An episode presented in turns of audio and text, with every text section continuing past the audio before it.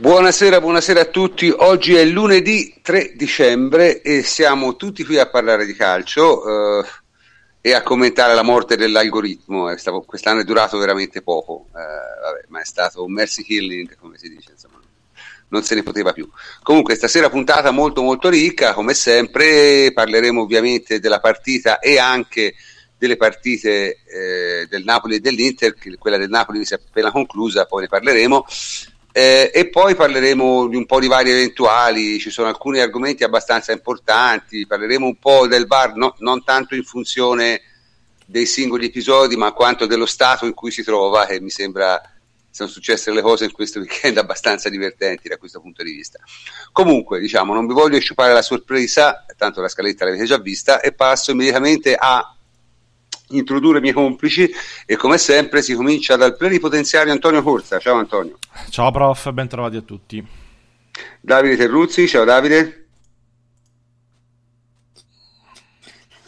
Buonasera. Bene, eh, Francesco Napoli, ciao Francesco. Ciao, buonasera a tutti. Eh, Enrico Ferrari, ciao Henry. Buonasera a tutti.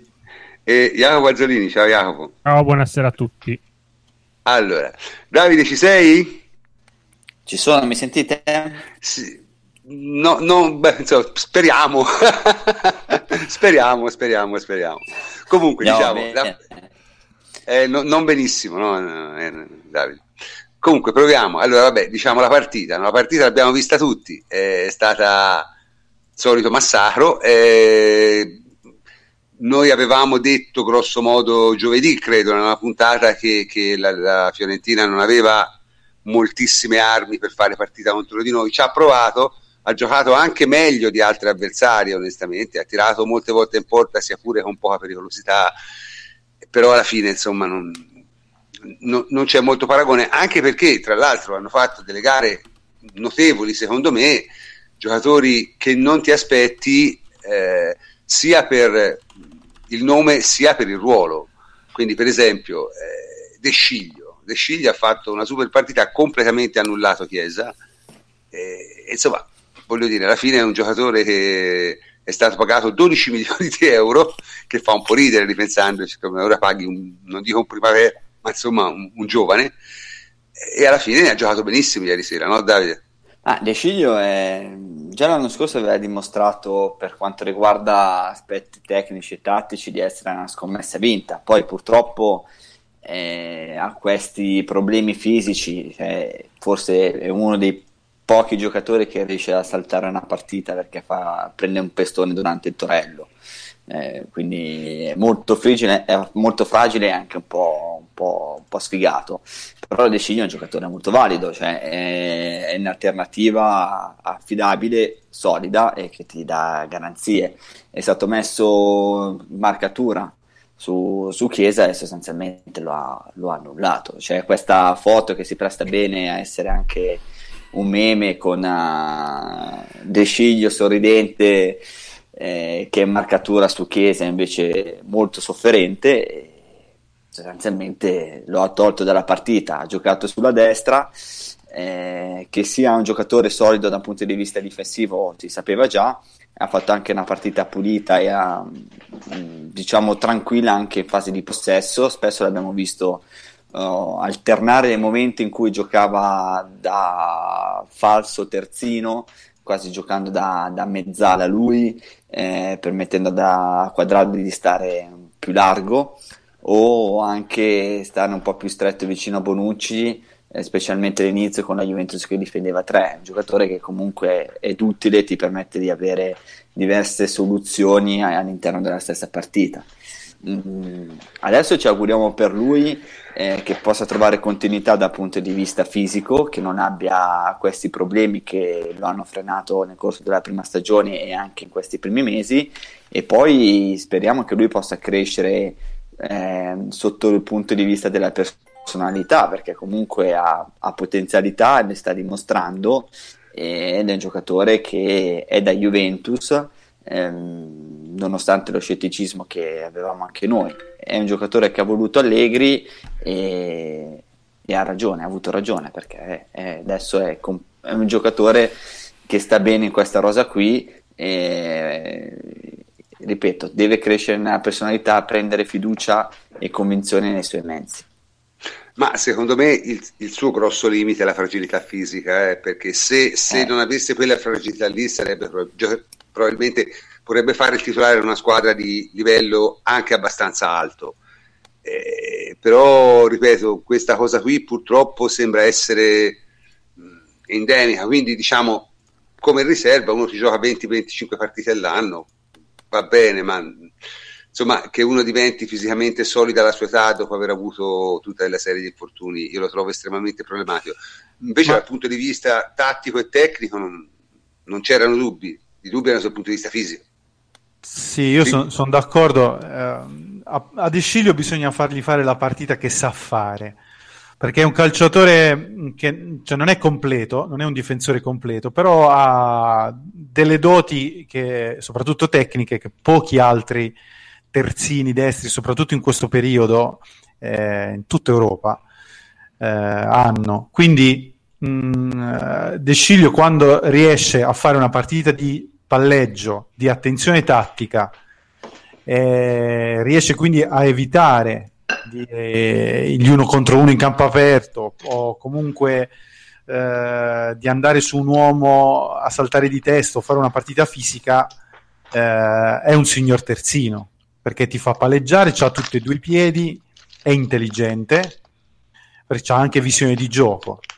Eh, quindi sono d'accordo, cioè, ben venga come riserva, come riserva è un super lusso, anche perché ti consente comunque di fare sia partite difensive che partite eh, un po' più offensive. Con- concordo con Harry, infatti rispetto allo scorso anno la sua crescita maggiore è stata proprio nel palleggio, perché purtroppo poi non, non aveva chiuso bene l'annata a causa di tanti infortuni. Però mi ricordo anche l'anno scorso, per esempio, la partita col Tottenham, dove tutti erano andati in affanno e lui difensivamente aveva tenuto. Però ecco, il suo apporto palla al piede era quasi inesistente. Invece quest'anno, l'ha, l'ha detto bene Davide prima, cioè proprio palla al piede, è migliorato e soprattutto fa tante cose. A volte fa il terzo centrale, ha fatto praticamente la mezzala ieri, eh, contro la Fiorentina tratti e soprattutto si propone, si sovrappone, va in ampiezza con molta più, più continuità, mentre invece prima era un, l'anno scorso era so- sostanzialmente un, un, terzo difensore bloccato. Mi viene in mente il gol contro il Manchester United, il lancio di Bonucci per Ronaldo e sulla linea mm, in orizzontale, cioè sulla fascia destra c'era De Sciglio subito che si stava sovrapponendo, cioè proprio palla al piede nelle sovrapposizioni, nel palleggio acquisito molta più fiducia. Ma io comunque al Milan da giovane me lo ricordo così, eh? cioè nel senso me lo ricordo come uno che si sovrapponeva, che andava sulla fascia, che crossava. Io ah, poi, poi giocava a sinistra. Sì, sì. giocava però, a sinistra. Insomma, eh, vabbè, comunque un giocatore da, tecnicamente un giocatore completo, tatticamente anche. Purtroppo il fisico è il fisico. Ha dei limiti fisici, eh, però insomma. Sì, sì, non, non, non, è, non è malaccio. Un altro che ha fatto una partita, secondo me, sorprendente, perché sembra diventato persino capace di giocare a calcio, è quadrato, no? Nel senso, quadrato da Mezzala che ha retto sto centrocampo anche lui senza Pjanic eh, Jacopo parlane un po' perché questa è una cosa abbastanza interessante eh, perché senza Pjanic si pensava tutti no, di avere delle difficoltà in realtà non ce ne sono state per me sì, in, real- in, realtà anche se partiva teoricamente ala, tutti noi l'abbiamo visto nelle settimane precedenti come Allegri stesse insistendo su quadrato dentro al campo. Ven- mi viene anche qui in mente la gara dell'Old Trafford, cioè pensate tutte le volte che avevamo visto quadrato ricevere dentro al campo. Contro la Fiorentina invece, proprio anche nelle formazioni pre-gara, quadrato era messo come mezzala, Allegri ne aveva parlato tanto nelle settimane precedenti in realtà ha fatto, ha fatto la mezzala sì e no, perché in non possesso nel centrocampo a 3 era chiaramente una mezzala con le tre punte che rimanevano alte. Lui veramente copriva tanto il campo in orizzontale a fianco a Bentancur, andava in raddoppio su De Sciglio, insomma, si muoveva proprio da mezzala. Palla al piede invece, e le pass map lo confermano. Io non sono un grande appassionato di questi grafici e tutto quanto, però secondo me danno strumenti utili all'analisi di una partita, ha toccato palla soprattutto linee, sulla linea laterale, cioè c'era Quadrado a destra e Cancelo a sinistra. E come ha anticipato Davide prima a fianco a Bentancur spesso avanzava del Sciglio che quasi faceva la mezzala a tratti. Diciamo secondo me che avere un, anche un vertice basso come Bentancur che ha, che ha, un cambio di passo migliore rispetto a Piani cioè, c'ha doti atletiche migliori quindi copre più campo ha consentito alla mezzala teorica ossia Quadrado anche di, di allargarsi maggiormente sostanzialmente Quadrado ha fatto la mezzala in fase di non possesso a fianco a Bentancur, mentre invece palla al piede eh, ha coperto più l'ampiezza, più agito d'ala. Comunque, rispetto al giocatore che una volta copriva binari abbastanza limitati, è già da qualche settimana, anche quando in teoria fa l'ala, che, che si sta un po' com- complessizzando, cioè sta, sta, ri- sta mm, ricoprendo più spartiti. Ma guarda, questa sembra essere un po' la caratteristica no, delle squadre di, di, di, Allegri, o perlomeno non tanto delle squadre di Allegri, di Allegri come allenatore, che ha questa capacità di, di trasformare i giocatori no, piano piano in qualcosa di completamente inatteso, no? cioè nel senso molti di noi all'inizio pensavano che Bentancur sarebbe stato la riserva di Pjanic, in realtà si sta trasformando in un interno di notevole qualità, secondo me. E, e, e, l'ha fatto anche con altri giocatori, è abbastanza particolare questa cosa di Allegri, che, che riesce sempre a capire dove al momento il giocatore rende meglio. È, è, è, veramente il meno schematico tra gli allenatori di livello, sicuramente, no? Non siete d'accordo? Sì, sì ma hai citato Bentancur, anche cambiato per, per dire idea su di lui, mentre invece lo scorso anno insisteva soprattutto su di lui sfruttando le sue doti come vertice basso invece di, invece di Pjanic e infatti nonostante la ristrettezza della rosa se non erro l'anno scorso mai lo ha utilizzato interno come centrocampo a tre nonostante ne avesse le possibilità. In questa stagione invece lo sta sfruttando mh, prevalen- quasi solo come, come mezzala no? quindi sì è vero è un allenatore che oltre ad avere le sue idee ad avere, a sperimentare tanto è il primo anche a cambiare idea in base al momento. Vabbè, c'è da dire che anche quest'anno palleggiamo di più, quindi Bentancur è, è più avvantaggiato in questo perché secondo me ancora, eh, nonostante le grandissime doti, le grandissime qualità, ha da migliorare perché ogni tanto anche in appoggio è un po' superficiale. Ecco, secondo me eh, questo, questa è una cosa che deve migliorare. Quello che eh, Allegri non riesce a migliorare sono eh, le, le, doti di goleador di quadrado che ha almeno tre palle gol a partita cioè per andare in porta e calciare ma a calciare proprio non ce la fa non, se non è proprio da dentro l'area di rigore eh, la porta non la trova.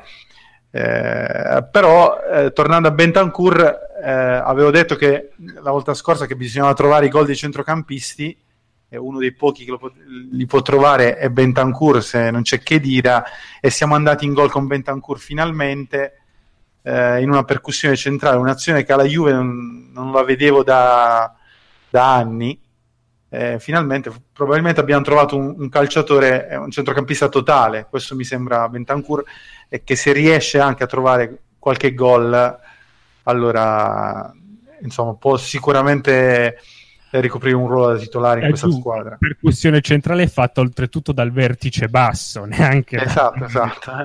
sì. Comunque, vabbè, eh, diciamo di nuovo queste cose, ma guarda, prima di passare all'altro punto, visto che parliamo di centrocampo, due parole sul, sul ruolo di cucitura di, di Bala, perché cioè, secondo me ha giocato molto molto bene ieri sera. Eh, Francesco, vuoi dire qualcosa a te? Sì, Dybala ha fatto una partita sicuramente diciamo, più coinvolta, ne parlavamo giusto la settimana scorsa di dire che in questa Juve di Bala bisogna toccare più palloni e di andare a prendersi più palloni, soprattutto in zone magari a lui meno congeniali e mi sembra che con la Fiorentina l'abbia fatto, anche diciamo complice il fatto che la Fiorentina cercava di pressare alto e quindi eh, gioco forza lasciava qualche spazio in più tra le linee rispetto alla squadra media che affronta la Juve. Però devo dire che è un buon, è un buon viatico perché se Dybala, se Dybala tocca più palloni automaticamente li gioca anche con più convinzione e diventa automaticamente più pericoloso, quindi eh, può essere una strada. Senti Francesco, io per te, a te ti ho riservato la domanda difficile, no? Nel senso, perché voglio dire, la Juventus quest'anno sta rendendo tutto estremamente normale, ha reso normale persino una vittoria per 3-0 a Firenze, che, ripeto, noi ora la, la stiamo un po' giocando così, no? sottotono, ma fino a qualche anno fa sarebbe stata oh, partita trionfale, bandiere, schiamazzi, cioè che, vabbè, tifosi della Juve non lo fanno, però dico, sarebbe stata una, una, una vittoria di, di, grande soddisfazione, di grande prestigio. Io mi ricordo per esempio un 5-0 fatto a, a, contro la Fiorentina che era veramente in zona di retrocessione messa malissimo e fu festeggiato con, con un partitone. Come una partita epocale. Eh, sì, sì. E Anche quindi perché si pareggiava in continuazione, quindi una vittoria finalmente. sì, sì.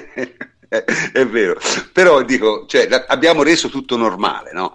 Addirittura io ho avuto c'è stato anche qualcuno, diciamo, su, sulle nostre chat che ha detto, dice sì, però insomma, alla fine abbiamo concesso troppo eh, con un'altra squadra, rischieremo. Io ho detto, ma è una follia, nel senso la Fiorentina, poverini, hanno giocato, hanno cercato di giocare un, un, po' meglio di come giocano gli altri contro di noi e quindi hanno avuto qualche pallone un po' meno, diciamo, schifoso del solito. Ecco, ma che deve fare di più questa squadra, eh, Francesco? Di, di, te, perché io a questo punto siamo, siamo, tutti senza parole, insomma, non so che cosa, che cosa si deve eh, fare deve mantenere questo rendimento che non è facile e non è scontato perché comunque la stagione è ancora lunga e ci sono già delle certezze, delle belle certezze e tante certezze però bisogna, bisogna tenere, tenere, duro su questa linea che appunto non è scontato perché ci sono i cali di forma, ci sono i campi pesanti, ci sono, eh, c'è anche un pochino di, eh, diciamo così, di, di, di, sedersi sugli allori, che sicuramente verrà fuori come dinamica, eh, magari con squadre mm, che ti stimolano meno, e quindi bisogna tenere alta la, la tensione a livello emotivo, soprattutto perché la quadratura tecnica e tattica mi sembra che si sia trovata, cioè tutti tutti diciamo, i problemi che c'erano l'anno scorso sono stati risolti. Eh, l'idea di gioco c'è, eh, i giocatori per metterla in pratica anche con vari cambi e vari, varie eh, modifiche all'11 iniziale ci sono. Eh, ora bisogna semplicemente tenere tenere la tensione alta in questo modo qua per, eh, per altri quattro mesi e mezzo, ecco, che non è ah, scontato. Non è fatto guarda, scontato. allora, secondo me la parte veramente difficile sarà alla ripresa. Cioè, perché adesso hai delle partite che ti tengono, diciamo, abbastanza sul di suo, no? Juventus-Inter è una partita che ti tiene su, poi hai il derby, poi hai la, una trasferta, mi sembra, a Bergamo con l'Atalanta, poi, non so, so voglio dire, hai partite eh, la partita in casa con la Roma, quindi diciamo ora hai partite che ti tengono naturalmente su. Secondo me il rischio che dici te sarà più probabile che si verifichi quando si ricomincia il girone di ritorno, che abbiamo effettivamente sei partite di, di proprio di, di, di nessuna di nessun fascino, mettiamola così, ecco, cioè Chievo, Frosinone, eh, Sassuolo, cose così, eh, abbastanza diciamo di, di, di, basso livello e abbiamo la trasferta a Napoli alla settima, che è la prima partita di un certo spessore, poi avremo un'altra serie di partite, diciamo, più tranquille fino al rush finale. Insomma, questa cosa qui io non credo che ci sia rischio che succeda adesso, ecco, onestamente con le partite che ci sono lo trovo estremamente improbabile, no? No, sì, lo, lo, dicevo come eventualità eh, teorica, poi non, non, credo che succeda, anche perché un'altra cosa abbastanza... No, ma dico, potrebbe succedere, ma non adesso, ecco. Sì, sì, sì, no, ma sai, secondo me io intendo il prendere sotto gamba un avversario anche magari eh, come abbiamo affrontato il primo quarto d'ora col Napoli, ecco, che è sicuramente una partita che la Juve non, non, non è che la prendesse sotto gamba in generale, l'avrà sicuramente preparata con la massima attenzione perché era una delle partite più importanti della, della, prima fase però tant'è il primo quarto d'ora l'abbiamo giocato in modo un pochino uh, supponente con poca, con poca intensità, è, è, più a quello che immaginavo, quindi una partita con squadre serie affrontata in modo un pochino lezioso. Però in realtà la, la, cosa paradossale del momento emotivo che sta vivendo la squadra e anche noi come tifosi è che quando guardavamo il calendario prima dell'inizio del campionato, questo doveva essere il tour de force, cioè questo doveva essere il momento più difficile della stagione, con la chiusura del girone e 3, 4, 5 partite in fila, tutte teoricamente difficili e tutte da giocarsi contro squadre serie o comunque rivali storiche. E invece la, la stiamo affrontando per adesso sostanzialmente con, con la pipa in bocca. Ecco. Questo, e, e, lo diamo per scontato, e questo è allucinante, cioè, rende veramente l'idea del livello eh, di, di, di, di assoluta grandezza che ha raggiunto questa squadra in questi pochi mesi. Ah, io sì, sono d'accordo con Francesco, cioè, rendiamoci conto che se la Juve vince le prossime due, solo le prossime due, tiene il Napoli a meno 8 eh, ed è finito praticamente il girone d'andata. Quindi, insomma, eh, sono d'accordo. No, dunque, il, il, il, girone d'andata finisce fra 5 partite, no, fra 4 partite, scusate, giusto? 4 partite. Eh? Sì, sì, dico più o meno siamo lì, cioè vincendo le prossime no, due sono Inter, Inter e Roma se non sbaglio, no? Dunque, le prossime due sono, te lo dico esattamente, noi giochiamo, il calendario è, eh, ecco qua, no, è Inter, Torino, Roma, Atalanta, Sampdoria. Queste sono le, le partite. Eh, che... Allora facciamo le prossime tre, cioè alla Juve le, le prossime due vittorie, cioè se ne vince due per me insomma, è un campionato abbastanza segnato. Sì, bisogna, sai, il problema è sempre un altro, ora arriviamo a parlare delle avversarie, no? Diciamo, te la partita dell'Inter ieri sera l'hai vista, Henry? Sì, sì, l'ho vista. Ci dici due, due par- Io l'ho vista anch'io, però vorrei tu, tu parlassi un attimo te di questa partita. Cioè, anche... Tu, due, due squadre eh, che hanno giocato un calcio un po' pieno di errori, ecco, sicuramente, un buon ritmo, eh, ma tantissimi errori individuali. La Roma comunque con tante defezioni, eh, primo tempo forse meglio l'Inter, fino al rigore, cioè dopo l'episodio di, eh, del rigore di Zagnolo, eh, e poi penso che la Roma meritasse ma non mi, ecco, non mi sembrano queste le avversarie della Juventus. Eh, devo io, dire io che avuto... mi aspettavo molto di più dall'Inter in generale per il tipo di squadra, un po', mi, un po questi sì, risultati fai sempre, Napoli. Fai sempre questo errore. no, mi è arrivato. sì. Questo era il click per ACB. Eh? Ha ragione Antonio, però insomma, se questi non riescono a fare il secondo posto con questa squadra, non so quando lo fanno mai. No, vabbè, secondo me il discorso è molto semplice. L'Inter è una squadra ancora che tecnicamente non è di grande livello. La Roma è migliore di loro tecnicamente, anche in questa formazione di, un, po', un, po', arrangiata. Il problema è che mentre l'Inter diciamo, ha un'organizzazione difensiva perlomeno dignitosa, eh, la Roma è veramente un disastro dietro. Cioè, Di Francesco veramente no, non può allenare a alti livelli con quella fase difensiva lì cioè nel Sassuolo si, si reggeva, ma in una squadra che, che, che, deve lottare per le posizioni elevate del campionato, quella fase difensiva è assurda. Il gol che hanno preso dai Cardi non si può far fare il terzo tempo ai Cardi in aria, non è possibile. Cioè se te lo fa un difensore che ti sorprende, ok, ma i Cardi, cioè lo fai partire da solo, gli fai fare il terzo tempo in aria, ma com'è possibile? Cioè, è l'unico che devi guardare. Cioè, sono cose veramente, veramente, veramente particolari, secondo me che, che tra l'altro Francesco ha sempre avuto, no? non, so se, non, so se, si siete d'accordo, ma eh, eh, sembra un limite grosso, sembra un limite grosso di, de, de, della Roma, che peraltro secondo me invece giocare gioca anche piuttosto bene, tecnicamente gioca bene. L'Inter viceversa tecnicamente insomma è un po' artigianale, però un po' più di organizzazione di squadra, invece organizzazione difensiva. Eh, in ogni caso, cioè, voglio dire, io all'Inter che ho visto eh, ieri sera per la Juventus non dovrebbe essere un grande problema, no? Non lo so. Voi ne pensate, Jacopo?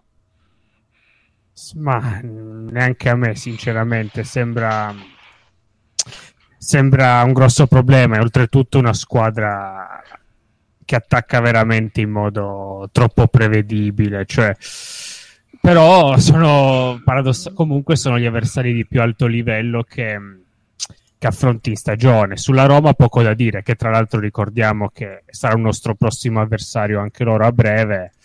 Certo. Diciamo che Di Francesco ha abbandonato il suo dogmatico 4-3-3 per tutti gli scompensi di inizio stagione questo 4-4 doveva essere più prudente, più un compromesso che desse solidità, ma la, la, squadra sta continuando a fare tanta fatica. Si dice che non abbia neanche lo spogliatoio dalla sua. Io sarei molto stupito, sinceramente, se, se finisse la stagione a Roma. Ma non lo so, cioè sta andando decisamente male. La Roma rischia, rischia seriamente se continua così di non entrare nelle prime quattro. Eh. Rischia secondo ed me. Un, perché... sarebbe un dramma eh, per, per, il bilancio. Eh, sarebbe, sarebbe, un dramma grosso, ma sarebbe anche una cosa inaudita secondo me. Perché insomma, però eh, c'è, c'è, questa possibilità. Invece il Napoli l'abbiamo visto stasera, siamo, siamo freschi di partita del Napoli. Io guarda, dico, l'ho vista praticamente tutta io dico accidenti a quelli che dicono che Gasperini è un grande allenatore. Gasperini è un grandissimo coglione a volte, ma veramente un grandissimo coglione. Fate parlare cioè, a CB sul. No, è una cosa, è una cosa, cioè nel senso, voglio dire, io capisco tutto, ma te non puoi pensare che la tattica contro il Napoli sia fare fuori gioco a centrocampo. Cioè, nel senso, non, non, non, al primo minuto, cioè, ma, ma è, un, è una pazzia totale poi nel proseguo della partita, complice un Napoli che insomma anche, Napoli, anche stasera ha giocato piuttosto male secondo me. Eh.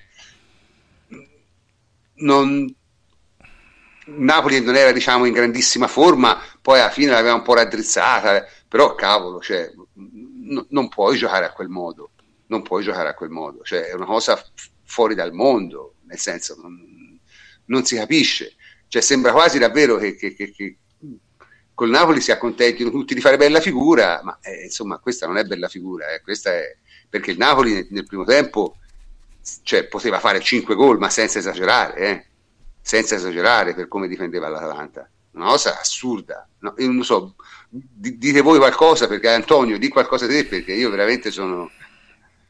Allora, a me il Napoli ha fatto abbastanza pena, ma perché non è vero che poteva fare 5 gol, ne poteva fare 45 probabilmente nel primo tempo, nel senso che bastava buttare la palla avanti, magari il lato, e trovavano delle praterie eh, allucinanti e loro sono anche bravi in teoria in questo, quindi il fatto che non siano riusciti a fare più di un gol eh, vuol dire che non hanno fatto una grande partita a mio avviso.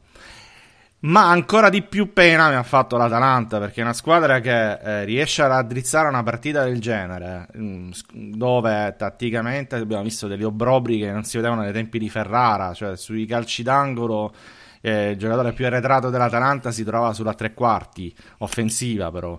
Eh, cioè, sì, nel primo tempo ci sono stati due calci d'angolo, sono stati una cosa assurda. Sì, cioè, l'hanno rifatta, cioè non è, non è, che è stata una situazione no, dove eh, non si so che... No, no, hanno fatto due o tre volte una cosa del genere. Quindi sì, era, era, era, era voluta, eh. era voluta una cosa del cioè, genere. Que- quelle cose lì n- non le vedi in eccellenza, quelle cose lì. Però, però sei riuscito all'85esimo a portare questa partita sull'1-1 contro il Napoli, che non era brillantissima, ma comunque il Napoli, cioè tre volte superiore a te eh, l'hai portata sul pareggio, eh, a questo punto non ti suicidare. Cioè, questa è, la, è una dei, dei, delle massime di Allegri, se vogliamo, no? ripete sempre, all'85esimo, la gara che eh, hai rischiato di perdere perché comunque il Napoli è una squadra superiore, eccetera.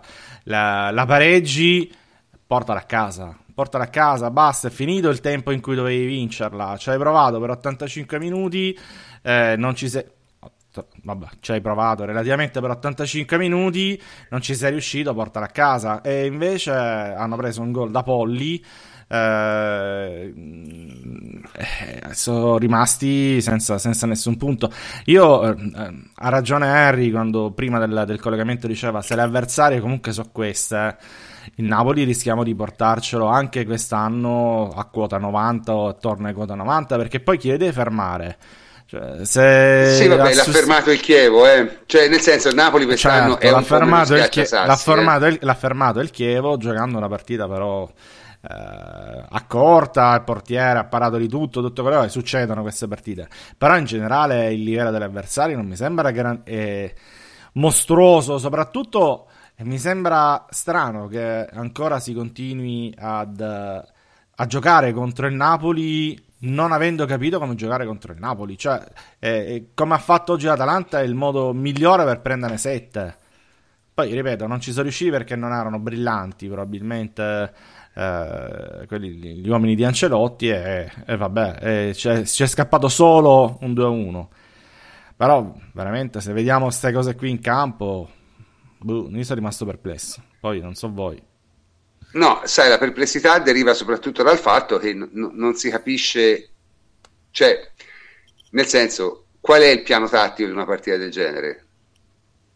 Non... Questo è... Il, piano tattico, il, piano tattico, è sfiancarli, perché comunque la, l'Atalanta è una squadra che quando eh, imposta quel ritmo è una squadra difficile da reggere, ne sa qualcosa l'Inter, perché l'impatto fisico è comunque l'Inter è una squadra fisica eh, non è semplice da reggere e quindi eh, avevano puntato sul fatto che comunque il Napoli fisicamente non sia una squadra con eh, una tenuta lunga nella partita. Eh, invece così non è stato perché poi il Napoli ha retto nonostante il gol del pareggio. Ecco, in questo eh, bisogna dare merito al Napoli perché hanno retto anche fisicamente dopo il pareggio uh-huh. e non si sono scom- diciamo scomposti. Eh, sono rimasti dentro la partita, sono andati anche a vincere. Ma sono una squadra sicuramente più matura. Cioè stanno, eh, sì, eh, possiamo sì. dire tutto quello che vogliamo al Napoli, però eh, sì, la maturità la stanno dimostrando l'hanno dimostrata anche l'anno sì, scorso. Hanno fatto anche realtà, una partita difensiva. Eh sì, Henry, infatti, cioè, Napoli ha interpretato secondo me una gara un po' diversa rispetto al solito e l'Atalanta ha avuto il grosso demerito di, di fare il gioco del Napoli. Ancelotti ralletta facile, eh? Sì, però, eh, cioè, avevo, non è sempre facile giocare contro l'Atalanta perché hanno marcatura uomo mirate, no, ha fatto no, scoprire no. tante squadre. Io parlo dell'Atalanta qual... di oggi. Dell'Atalanta di oggi. il punto qual è stato? Oggi eh, il Napoli ha fatto una gara in realtà prevalentemente difensiva del baricentro. L'Atalanta cosa fa? Tende a svuotare il centro dell'attacco e attacca quasi solo per vie esterne, sulle catene laterali.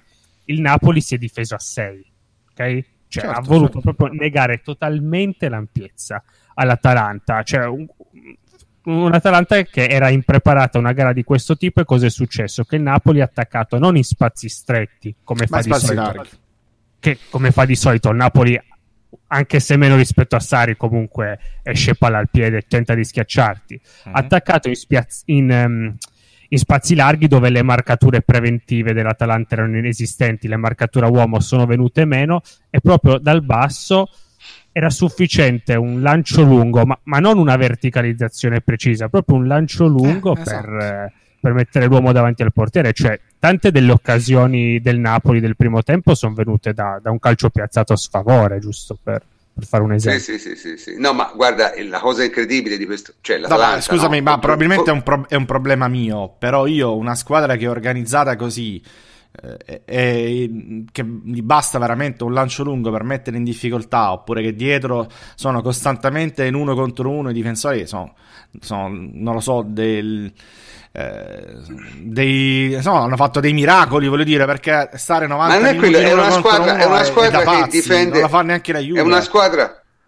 è una squadra che difende solo con l'anticipo cioè è una squadra che non, non, non va dietro il giocatore è una squadra che cerca sempre l'anticipo, l'intercetto, chiaramente lo sbagli, te guarda per è successo sul, sul, sul, primo gol, chiaramente lo sbagli e quando lo sbagli per l'altro ti vanno in porta.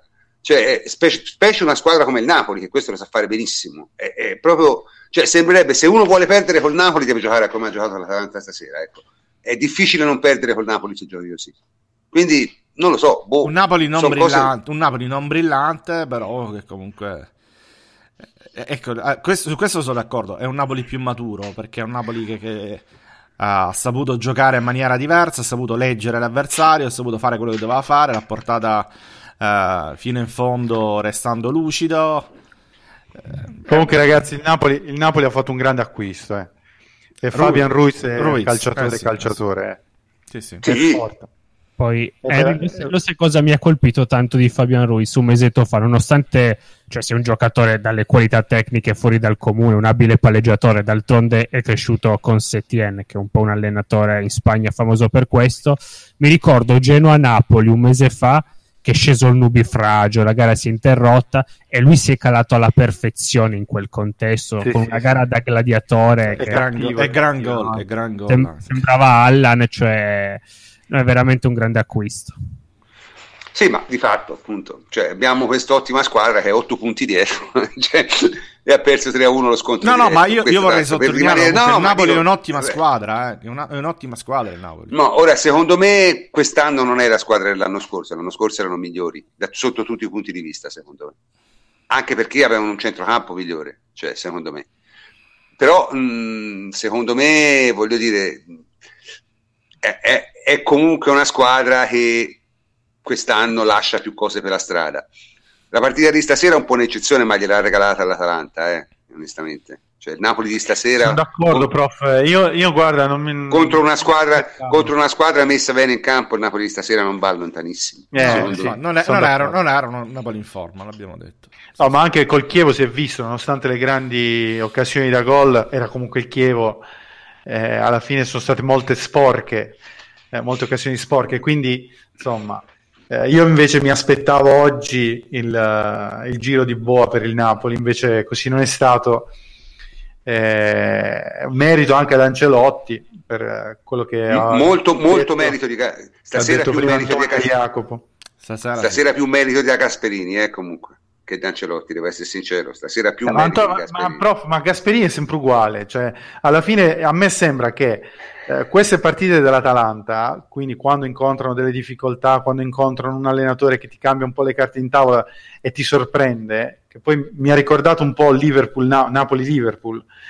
Ehm, sì, è vero. Alla, alla fine cioè, ci dimostra quanto eh, i giocatori dell'Atalanta, quando escono dall'Atalanta, non riescano cioè, a riproporre dici, sanno fare solo una qualità. cosa sanno fare solo una cosa eh sì, cioè gli, gli, insegnano a fare solo una cosa, giocano in quel modo ed è difficile poi uscire da, da quel mm-hmm. tipo di, An- di anche contesto. Per, per Ma, perché cioè, se tu fai in elenco, cioè, guarda che i giocatori sono tanti negli ultimi 3-4 anni dell'Atalanta che loro hanno venduto a botte di 40 milioni e nessuno fa il, diciamo, ha fatto il salto di qualità.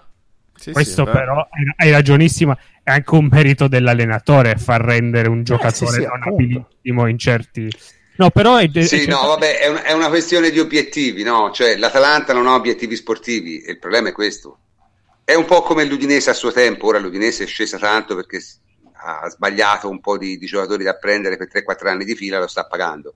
Ma mh, sono squadre prive di obiettivi sportivi, no? Se l'interesse è valorizzare determinati giocatori per poi venderli non avendo obiettivi sportivi giochi partite di un certo livello, un cer- in un certo modo, per cui magari contro il Napoli giochi così, contro noi giocheranno tutti nella loro metà campo menando come Fabbrice, oppure magari no, capito? Oppure magari contro, contro l'Inter hanno fatto un certo tipo di partita, poi magari giocano in casa col Chievo e perdono.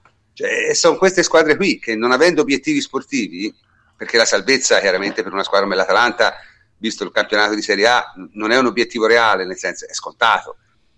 Quindi ti trovi a queste situazioni qui. Io credo che questo è un altro, diciamo, eh, motivo per eh, diminuire un po' le squadre nel campionato, eh, perché queste squadre vivono un po' troppo, vivono un po' troppo di rendita, secondo me. Dovrebbero avere un po' più di, dovrebbero correre un po' più di rischi, secondo me. Questa, questa è la mia impressione. Comunque, diciamo, ne abbiamo parlato abbastanza di questa partita, abbiamo parlato anche abbastanza del campionato. Cioè, il Milan è quarto, eh, siamo alla fantascienza, quindi eh, boh, vediamo, vediamo. Ci sono ancora diverse partite prima della fine dell'anno, continueremo a parlarne senza problemi. Comunque direi di passare senza indugio alla seconda parte, che insomma è abbastanza, abbastanza, abbastanza ricca, no? Perché ci sono, ci sono diversi argomenti extra calcio di cui vale la pena di parlare. Io, io comincerei da quello che abbiamo chiamato in qualche modo lo stato del VAR, no? perché al di là, al di là degli episodi arbitrari che sono successi eh, in questo weekend, noi di quelli, della partita della Juve neanche ne abbiamo parlato, perché voglio dire, ne abbiamo parlato così tante volte di queste cose che, che, che, poi alla fine si diventa stucchevoli sul fallo di mano, su quello, su quell'altro. Vi dico solo che insomma sono successi quattro episodi in area, eh, diciamo, in quella partita che hanno coinvolto diciamo, a favore la Juve e su questi quattro episodi tra di noi non siamo d'accordo tra, tra un po' nemmeno su uno, tra di noi. Quindi figuriamoci, insomma. Ma credo che siamo questo... d'accordo sull'espulsione su Cancello, almeno quello, dai. Ah sì, quello lì sì, vabbè, quello è evidente. Però diciamo su... su è su... evidente a noi, però voglio dire, non se l'è parlato No, no, quel, no, quello è evidente, quello è evidente, ma quello, quello, è una cosa che non si può contestare. Invece su tutte le cose dove c'è un'interpretazione, un'interpretazione non siamo d'accordo. Esatto, esatto. Non siamo d'accordo, nemmeno tra di noi. Quindi voglio dire, siamo a livelli oltre ogni... No, serve per però, far capire la però... difficoltà di questi eh, di queste decisioni da parte dell'arbitro e se vogliamo anche il fatto che la regola sia folle perché quando una regola ti lascia questa interpretazione o l'accetti e quindi accetti il fatto che un arbitro decide così l'altro con la eh, che per te è rigore e per l'altro no oppure se non l'accetti devi cambiare la regola. Comunque che pare cambieranno la, la... abbiamo visto poi la puntata precedente rimanendo al punto diciamo rimanendo al punto lo Stato del VAR sta- il VAR non si sente benissimo in questi giorni, ma anche perché c'è stata un'uscita abbastanza improvvida di Nicky, francamente. Ora, al di là di quello che si pensa dell'episodio, Nicky è veramente l'ultimo che deve aprire bocca su una cosa del genere. Cioè, non, non, si capisce che uscita sia. Terrificante. Ma non così eh, poi, ma non così. Terrificante. terrificante. Sì, sì. Nicky è un cioè, arbitro. una figura... Nicky è un arbitro. comunque una figura istituzionale. No, no, cioè... ma a parte quello è un arbitro. Nicky è un arbitro. Un arbitro non può parlare così di altri arbitri, punto. Se è il capo degli arbitri, non li può rappresentare parlando così. Cioè, eh no, è, esatto. è, come l'allenatore che dice: Ho vinto. Come ho vinto? Abbiamo vinto. Avete perso? Come avete perso? Abbiamo perso. È la stessa cosa. È, è no, il capo degli arbitri che eh, si scrolla tutte le responsabilità e le dà agli arbitri. Eh, francamente. Comunque, diciamo, de- detto questo perché... Cioè, senti, prof, io ho un audio Totti qua nella scaletta. Ah, l'audio Totti, sentire? sì, vai, vai, sentiamo l'audio Totti, sentiamo l'audio Totti. Io mi chiedo, anzi ci chiediamo tutti, come quelli del Vario non riescono a vedere un fallo simile. Esatto. Mm. Cioè, è una vergogna. E ce lo siamo chiesti di vederlo. Mm. Eh, abbiamo visto noi tutti allo stadio eh, da uno schermo molto molto più piccolo. E io dico che ci stanno a fare quelli? Ma poi non c'è neanche. Perché neanche... non chiamate loro e danno una spiegazione loro a queste, questi episodi? Allora, diciamo che il, non c'è una spiegazione perché sono tutti concordi nel no, dire abbiamo che. Messi apposta, abbiamo messo apposta al VAR per eh, rivedere eh, la possibilità di un'azione non vista, diciamo non so chi c'era, ma Fabri, perché saranno 4-5 per vederli. Fabri. Eh, sei Fabri. Fabri, stava, stava a vedere un'altra partita Fabri. ecco, Questa è la prima diciamo, uscita pubblica di, diciamo, diciamo che guarda riuscire, riuscire, a far sembrare Totti una persona articolata è, è, veramente una cosa miracolosa. Nel senso, alla fine, ascoltandolo, non è che ha detto sciocchezza. No, no, io ha detto, l'ho ascoltato, l'ho ascoltato in diretta. No, c'ha ragione. Ha detto effettivamente quello, diciamo, che direbbe una persona normale. Cioè, vabbè, abbiamo messo il VAR per evitare esattamente al, al di là del di fatto del, tipo, dei no? televisori piccoli che non l'ho capita perché vabbè no, eh, perché si vede lui l'ha visto 60 pollici che c'ha Vabbè. Perché il barista c'è il televisore grande, mentre lui ah, scusa, avevano okay. No, vabbè, magari la guardava sul... tribuna sta, da, da, da, sul cellulare, la guarda... oppure la guardava sul cellulare, dai. Ah, eh, ora, vabbè, dai okay. Comunque no, scherzi a parte. Allora, alla fine il problema è proprio questo, no? Cioè, se il, il problema non è tanto di dire fischia quello, fis, fis, giusto, sbagliato o altro, è che se si riesce a far no, parlare il problema Totti, a farlo sembrare chiamato. articolato e vuol dire che qualcosa è sballato ma noi questo l'avevamo, sbaglio, chiamata, l'avevamo, chiamata l'avevamo chiamata è vero Antonio eh, vai. Sì, questo è come a, a biliardo quando chiami la buca in angolo uguale abbiamo detto sì. a luglio cioè eh, quest'anno avrebbero fatto dei casini e eh? infatti stanno facendo dei casini perché eh, hanno palesato l'intento di diminuire il numero di interventi del VAR rispetto all'anno scorso, hanno fatto quell'aggiunta chiaro ed evidente errore che ha fatto disastri inenarrabili, siamo stati facili profeti perché hanno, stanno riuscendo a fare peggio dell'anno scorso. E non era, e non era, eh, non era facile perché scusatemi se cito sempre quell'episodio di eh, Totti, così non parliamo di episodi nostri, ma lui si riferisce a rigore su Zaniolo, ovviamente. Eh, certo. Quello è un episodio che ti fa capire lo stato proprio del VAR italiano. Tu dici, vabbè, ma tu stai prendendo un episodio. No, poi, poi, ne parliamo perché non è questo episodio, ma ce ne sono 5-6 che sono di più anche, che sono simili a questo e che hanno la stessa problematica, la stessa dinamica. Quindi vuol dire che c'è qualcosa che non va, quindi vuol dire che il disegnatore deve risponderne, deve correggere perché vuol dire che non sta funzionando nulla da questo punto di vista. Perché che succede? Non so se avete visto le immagini, le moviole, eccetera, ma se vi focalizzate sull'arbitro, l'arbitro non vede assolutamente nulla di quel contatto, che è una cosa che succede in partita, no? Sono 22 persone in campo, più lui 23, eh, in spazi stretti, soprattutto quando si attacca in, uh, in, uh, in Serie A, no? con le squadre corte, eccetera, quindi succede che puoi, puoi essere... Mh, la tua visuale può essere ostacolata da un altro giocatore, è del tutto comprensibile, si accetta, questo senza il VAR però, senza il VAR, si accetta, l'arbitro non vede, infatti addirittura si inginocchia quasi per cercare di, di vedere un pochettino, non ha visto assolutamente nulla di quello che è successo 100% eh, sicuro e si perde il, il, contatto netto che invece tutto il mondo alla televisione ha visto. Eh, ma appunto, però c'è il VAR, no?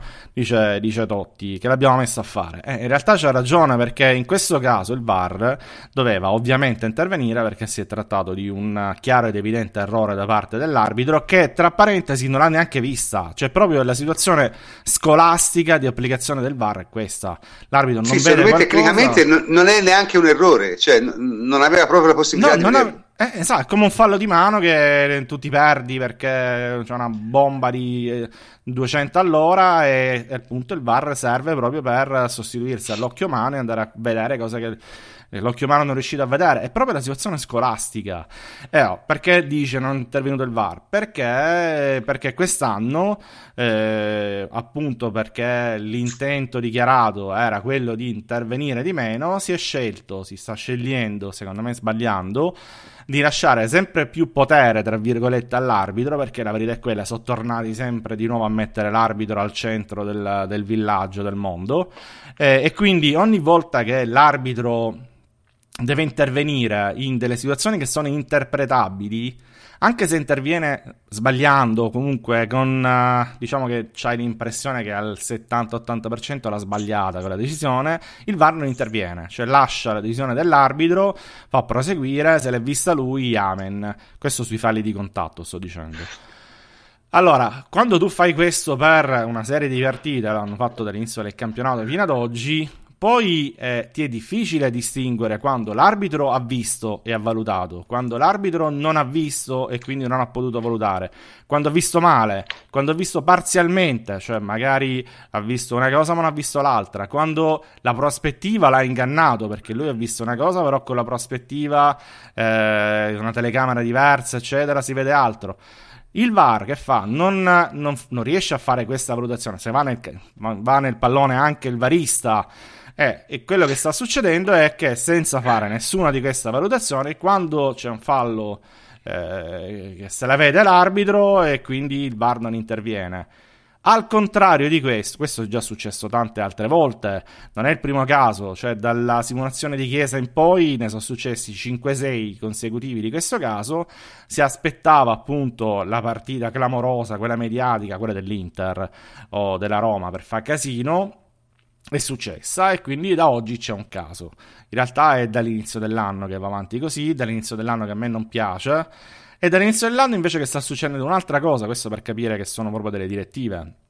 Si interviene sempre sui falli di mano, anche troppo, cioè anche quelli palesi, abbiamo visto tante volte anche con la Juve, no? quando ci siamo detti ma perché va a rivedere? Ma che va a rivedere? È facile, cioè e invece lì stanno andando sempre perché evidentemente sono successe un paio di situazioni all'inizio del campionato che non sono piaciute, che mediaticamente hanno avuto molto risalto. Allora da lì eh, la direttiva da parte del eh, designatore di andare a vedere quasi sempre, se non sempre, le azioni proprio fisicamente e lo stanno facendo, mentre per tutti gli altri casi di fallo non lo stanno facendo. Secondo me stanno a combinare un casino inenarrabile eh, non lo so, questa è l'applicazione poi della VAR di quest'anno che secondo me è peggiorativa rispetto all'anno scorso. Dovrebbe essere semplicemente, secondo me, eh, lasciata, cioè hanno, fatto quello che l'opposto di quello che avrebbero dovuto fare, cioè non una chiara occasione, eh, una netta e chiara occasione da gol, no? che eh, devi lasciare come eh, interpretazione al VAR, ma tu dovresti lasciare un'interpretazione più ampia al VAR, cioè dovresti lasciare più potere al VAR di intervenire ogni volta che secondo lui c'è una situazione di un errore, un possibile errore, devi lasciargli la possibilità di richiamarlo. Invece questo non sta succedendo e siamo Eh, non ancora a non capire. l'arbitro. Eh, Sì. Questo è il punto. Cioè, Esatto, esatto, esatto. Così l'arbitro lo, Esatto. lo- lo tiri fuori. Eh, Eh, ma, d'altra, ma d'altra parte, ragazzi, la, allora- colpa di, eh, la colpa di tutta questa situazione è degli arbitri. no, sì, No, non sì. del VAR, è degli perché Rocchi, la prima colpa del calcio di rigore è di Rocchi, perché voi dite non vede. Sì, ma Rocchi che pensa? Ma che sta pensando? Cioè la, la palla rimane sotto il culo di Zaniolo cioè, cosa ha pensato Rocchi? Che quello è caduto e non volesse andare in porta? Ma guarda Cioè, che o l'ha colpito, o- cioè rimangono vabbè, ma tutti fermi, rimangono era tutti coperto, fermi. no, era No, coperto. è coperto. Il calcio- No, no, allora, ragazzi, non i vede calciatori nulla. rimangono tutti fermi perché si aspettano il fischio. Cioè, Rocchi non ha capito nulla. E questo è il problema. Sì, È perché succede, magari eh, si succede. fidano. No, Eh, succede, capito, va bene, succede. su- Era coperto, non ha visto. Eh, Se sei No. impallato, tu puoi, Eh sì, puoi vedere devi- anche tutti i, gio- i giocatori Scusa possono un anche attimo. mettersi a piangere, No. ma tu non puoi fischiare un rigore se non l'hai visto.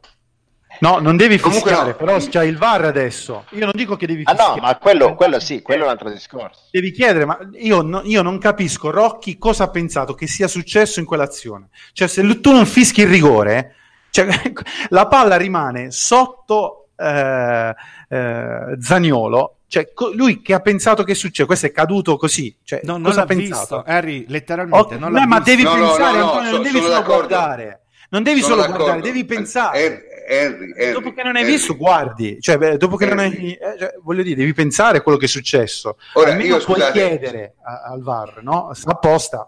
Dice, oh, Henry. ma non è che l'ha preso? Non è che il rigore? Sì, sì, sì, quello sicuramente. Infatti, il problema è quello: non c'è stata probabilmente una corretta comunicazione tra l'arbitro e il VAR. Perché non si parlano, perché, perché hanno direttive diverse, perché che cazzo ne so. Però il problema è proprio lì. Ecco, ma la do- la domanda che io mi- scusate, non lo sappiamo scusate. perché manca l'audio. eh, tra l'altro. Scusate, Vai, vai, prof. la domanda che io però volevo porre, la volevo porre a Francesco perché è, è, diciamo quello più esperto di noi in queste cose. Ma secondo te qual è la ragione per cui hanno fatto questo cambiamento? Cioè, qual è il razionale? Ma allora, il razionale, intanto questo cambiamento viene dall'IFAB, non viene dagli arbitri, quindi eh, il, Sì, il vabbè, razionale... l'IFAB è, è l'organo che dice come si fa. Insomma, Dip- quindi- dipende, eh, dipende. Se senti Nicchi non c'è stato nessun cambiamento rispetto all'anno scorso. Sì, vabbè, cioè, al netto, Al al netto netto di, di quelli che, no, di quelli che non capiscono le- la situazione. E diciamo, secondo al me la- netto dei rincoglioniti. Esatto.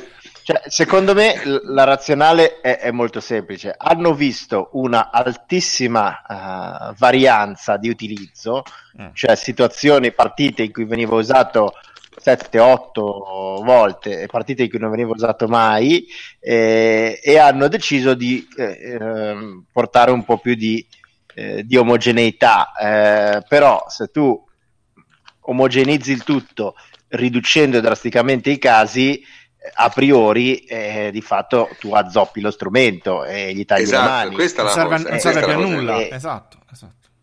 Il il- cioè, eh, l'intento era anche forse lodevole, però hanno usato la, la mannaia anziché il cesello. Quindi Ma poi non solo, una- secondo me è stato Dico- proprio un errore a livello, a livello logico, a livello di, di- di- di- di- di sensatezza. Cioè, eh, nel momento in cui tu hai uno strumento che viene usato in maniera troppo diversa tra un caso e l'altro, tu devi affinare lo strumento eh, giuridico, cioè aggiungere eh, commi, diciamo così, e, e spiegazioni, interpretazioni autentiche, non toglierle, perché altrimenti è come dire eh, io ho una legge contro i furti eh, che non è efficace e allora per, per- per semplificare alcuni furti vengono puniti, altri no, allora do l'ergastolo a tutti.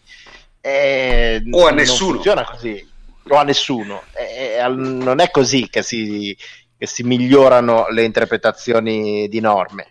Infatti vedi episodi netti, cioè che dici ora vanno al VAR e fischiano. Il, il, punto è che la domanda che si fanno è qui il VAR può o non può intervenire? Cioè è di fronte a un episodio netto, il farsi questa domanda vuol dire che il VAR ha fallito, cioè che questa modifica non, non va bene. Sì, no, che poi oltretutto se, la, se, premessa... se te la fai tu, scusami, se te la fai tu la domanda ancora ancora, ma se la fanno i, quelli al VAR probabilmente. E noi è quello appunto, eh, sì, mi riparlavo di loro. Eh, ok, sì, sì, sì, ma comunque dico la, la premessa però è sbagliata, perché voglio dire, le partite mica sono tutte uguali. Ci sta benissimo che in una partita tu non lo usi mai il VAR e correttamente tu non lo usi mai, e in una partita tu lo usi sette volte e correttamente lo usi sette volte. Come cioè, in una partita pens- in cui ammoni- non, non, hai bisogno di ammonire nessuno esatto, esatto. danno tanti cioè, cartini. Non è, non è pensate, non è pensate eh, cioè n- non si può pensare di introdurre la tecnologia e poi tarpargli le ali. Allora non la introducevi, si stava come se era prima e a questo punto si diceva ah guarda ha sbagliato e, e finiva, capito? Non, non, l'ha visto. Cioè, nel senso, è questo che è un po' strano, no? Perché noi l'anno scorso del VAR ne abbiamo parlato molto, abbiamo anche criticato certe volte il modo in cui veniva usato, ma eh, così è, è, è, nettamente peggio perché si presta a, a strumentalizzazioni di tutti i tipi. Eh, perché rischia di essere un carno all'otto a volte. Cioè, è, è, peggio, fatto... è, peggio perché hai avuto la possibilità di vedere che era uno strumento che magari non era perfetto, ma non poteva essere perfetto perché era nuovo, però dava delle, delle ottime prospettive e adesso anziché migliorare verso quelle prospettive sei peggiorato. Quindi è logico che quando, quando pensi di andare a stare meglio e poi vai a stare peggio eh, la reazione è, è soltanto di, di, nervoso e di rabbia ma qui i nostri ascoltatori c'è una nostra ascoltatrice che si chiama Maya e che dice che secondo lei non è colpa del cambiamento ma eh, invece sì e mi pare abbastanza evidente che questo perché l'anno scorso Beh, allora sì? Credo che Vai, sia anche un po' colpa di quello che succede in Italia. Allora, la notizia di oggi è innanzitutto che il VAR ci sarà a partire dagli ottavi della Champions, no? quindi è una vittoria anche delle, dei grandi club, perché comunque hanno spinto per fare in modo che ci fosse già presente in questa edizione. Eh, noi in Italia comunque adesso stiamo veramente vedendo VAR per ogni contatto di mano in aria, o che comunque c'è un check. E, e questo è dovuto al fatto che c'è la direttiva di Rizzoli e la direttiva di Rizzoli è figlia delle attenzioni mediatiche su questi episodi. Cioè, ho costruito anche una carriera arbitrale, oltre che essere comunque bravo su, su quanto viene lesso i voti in pagella e su quanto viene scritto sul giornale. Vabbè, Quindi c'è eh, molta Rizzoli, attenzione Rizzoli su quello stato... che viene fatto e il fallo di mano poi è un episodio eh, che si presta molto all'interpretazione del singolo arbitro e anche dello stesso barista, no? Cioè, per dire, eh, e quindi si va a creare ancora più confusione. Mentre si è tolto molto anche per la, la modifica che sappiamo al protocollo, attenzione su quelli che sono episodi in cui fino all'anno scorso e anche mondiali siamo stati abituati a vedere l'intervento preciso del VAR, cioè nella nostra testa, e così deve essere nella realtà, l'episodio in non può accadere eh, adesso, nel 2018. Nel 2016 avremmo detto è un errore di Rocky, avremmo spiegato per quale motivo lui non ha fischiato, perché poteva pensare che quello che era successo, ma non aveva la certezza perché era impallato. Però adesso con i bar. Eh, io mi auguro che adesso, dopo che ci siano state queste polemiche, eh, ci sia attenzione anche su episodi mh, mm, che succede in aria, non, non, si tratta di fare la moviola dove comunque lì c'è la singola interpretazione dell'arbitro. Pe- pensiamo alla stessa Roma Inter, c'è la spallata sui cardi, lì va molto anche a giudizio del singolo arbitro.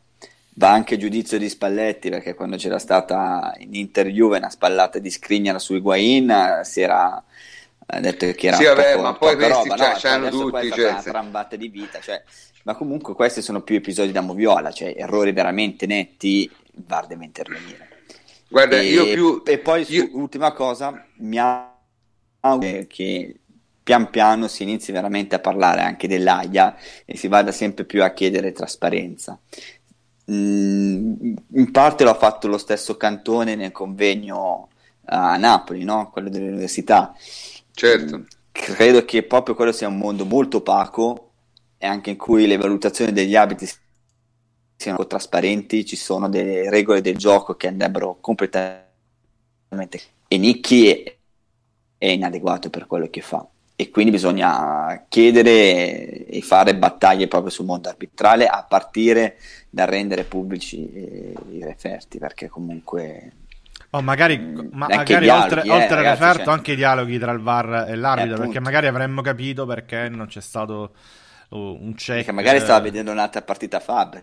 Può darsi. Eh, non so, c'era, c'era sulla... sulla Liga che magari... Il, il televisore era troppo piccolo. Cioè, facciamo no, vabbè, non, non, è quello, Però, ragazzi. Sai, le... il dialogo... Sì. Il dialogo tra VAR e arbitro è una, è, sarebbe molto interessante, ma è una curiosità giornalistica il certo. referto pubblico è, certo, una, certo, è una certo, necessità certo. giuridica. Sono due cose completamente diverse, volte, sì, sì, per carità. Eh no, ma perché come ripeto mille volte, ma secondo me è bene ripeterlo ogni volta perché io sono 15 vai, anni vai, che ne vai, parlo di questa cosa qua.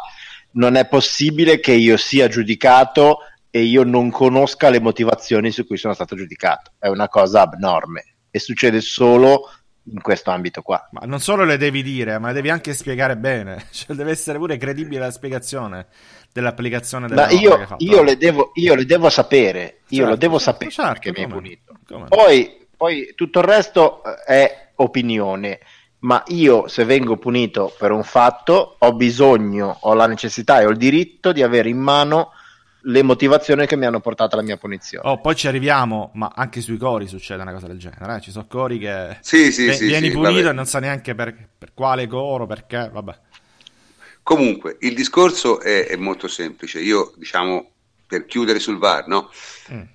È, è, allora, eh, la devono risistemare, prof, lo devono risistemare. La devono risistemare perché, francamente, l'anno scorso c'erano delle perplessità, però mi sembrava, sembrava no, nel, finale, nel finale, di stagione si erano aggiustati parecchio. Dai, la prima parte, esatto. vabbè. Eh, tanti dubbi anche nostri, però poi siano No, adesso secondo me io non riesco a capire perché Rizzoli, Rizzoli mh, è, è, un arbitro e ora un dirigente che ha sempre agito in base a motivazioni politiche, nel senso no, non politiche eh, di partito, ma politiche di politica arbitrale, no? Cioè lui era famoso per, per essere l'arbitro, diciamo, più, tra virgolette, affidabile dal punto di vista politico, insomma, difficilmente faceva una cosa che... qualcuno, sì. Esatto, esatto. Era, era... E, tant'è vero c'è un certo periodo della sua carriera in cui tutti gli scontri diretti agli arbitrati finivano in pareggio e, e si chiamava, era, si era guadagnato il soprannome di Rizzolino Pareggino, no? Famoso perché eh, era, era insomma, personaggio così, arbitro molto bravo, eh, comunque, molto bravo, specialmente fuori dall'Italia, ma molto bravo e, e, come dirigente sta un po' facendo la stessa cosa, evidentemente sta, sta cercando di soddisfare in parte le pressioni che arrivano da alcune parti sicuramente di evitare il più possibile di mettere in discussione l'operato dell'arbitro sul campo e dall'altra poi di, non lo so, cioè nel senso è, è evidente che, che, che, siamo in una fase transitoria, vedremo, vedremo dove, dove andrà a finire questa fase, ma in ogni caso ma diciamo... Dovessi dire sì. però, prof, in questa situazione qua, tra tutti i responsabili che sono, secondo me, in massima parte l'IFAB e in parte minoritaria ma consistente alcuni arbitri per come lo interpretano, secondo me tra tutti i Rizzoli è quello che ha meno colpe, perché alla fine della fiera l'IFAB gli arbitri non li ascolta e non li ha mai ascoltati perché è un organo che non ha nessun, eh, anzi per principio se gli arbitri dicono A, l'IFAB fa B come regolamento. E, e Rizzoli ha eh, diciamo, la possibilità di dare delle indicazioni agli arbitri, ma alcuni arbitri sono, diciamo così, più uguali degli altri. Sì, comunque... Francesco, però io non sono d'accordissimo, nel senso che è vero che l'IFAB non ascolta gli arbitri, ma gli arbitri non ascoltano l'IFAB. L'anno scorso è successo questo in Germania, è successo questo in Italia, dove si è arbitrato addirittura fuori protocollo. Questo per ammissione stessa di... Beh, di singoli, singoli eh, arbitri. No, no, no, arbitri. interpretazione proprio arbitrale no, esatto. che sarà data al protocollo, che è un pochettino larga. L'anno scorso era larga, eh no, quest'anno forse è troppo stretta ma secondo me non è una parolina nel protocollo che ti può far cambiare così drasticamente l'applicazione. Ci sono sempre delle direttive che vengono date, ci sono delle comunque... riunioni che vengono fatte, ci sono delle, cioè, eh, delle casistiche che vengono analizzate singoli... insieme. Ci sono, c'è una, una regola generale che è stata modificata male e mm-hmm. ci sono singoli certo. arbitri che fanno quello che gli pare e ah, non seguono esatto. le direttive. Perché secondo me i due, i due, poli del problema sono questi. Qua in mezzo Rizzoli ha eh, per geneticamente, diciamo così, poco potere per influire sull'IFAB e ha, secondo me, a livello di potere e carisma, poco potere per influenzare su quello che fanno singoli arbitri di, di personalità superiore alla sua. Ecco, parliamoci chiaro. Questo è abbastanza grave perché e sarebbe una responsabilità in realtà, in realtà, è irresponsabile, eh. quindi è l'unico che a regola ci mette la faccia e è l'unico eh beh, che, certo. dovrebbe essere, che, dovrebbe essere, chiamato a rispondere in un mondo normale. Comunque, diciamo, sul VAR abbiamo mondo, parlato abbastanza. Il mondo, arbitrale, il mondo arbitrale non è un mondo normale, lo dimostra la presenza no, no, al vero, vertice vero, di Nicky, lo dimostra la presenza Vabbè, al vertice di Nicky che, che, è, che, è, una persona assolutamente priva di capacità, però è lì perché per come sono strutturate le elezioni arbitrali lui è sostanzialmente invincibile perché ha una quantità di voti che gli permette di fare quello che vuole. Eh, ok, direi di passare al prossimo argomento. Il prossimo argomento abbiamo come al solito qualche contributo. Antonio, vuoi mandare il contributo di Allegri? Allegri e Nedved, ciò. Quale volete? Sì, vai, vai. No, forza, vai, vai. forza Nedved, dai, comincio da Nedved, che ce l'ho davanti. Comincia da Nedved. Un commento difficilissimo il giorno dove i nostri giocatori con il cuore vanno a omaggiare il capitano della Fiorentina viene oltraggiato un nostro storico capitano Gaetano Sciera in questo modo è inaccettabile, è molto triste, educativo e, io penso vergognoso, perciò mh, non lo dico per fare le polemiche, ma lo dico per risolvere questo problema. Non è un problema di Firenze, io credo che è un problema di tutti i stadi. Se vuoi andiamo pure con Allegri così poi ci facciamo Vai con Allegri, vai, poi ci facciamo una bella discussione. non è questione di, di, di, di tifosi a Fiorentina, tifosi a Juventus, tifosi di tutte le altre squadre, è questione delle, delle persone, di educazione. Si va a, a, a infangare de, delle situazioni, delle robe che non vanno bene. È questione di educazione e di rispetto. Questa è la cosa. Stasera è stata una partita meravigliosa sul piano tecnico, tattico e agonistico, con un, una cornice di pubblico meravigliosa perché a Firenze è sempre così, che ha spinto. Poi vengano fuori quelle robe che vengono scritte, chi l'ha scritte sarebbe da un dio da arrestare, ma vicino.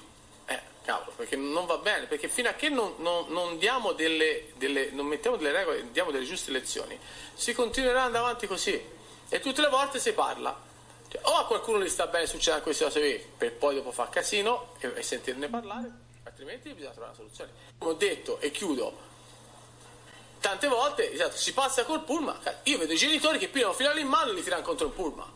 Cioè, siamo... No, no, ma no, non c'è da scherzare. Eh, non c'è da scherzare. Questo è quello che succede in Italia.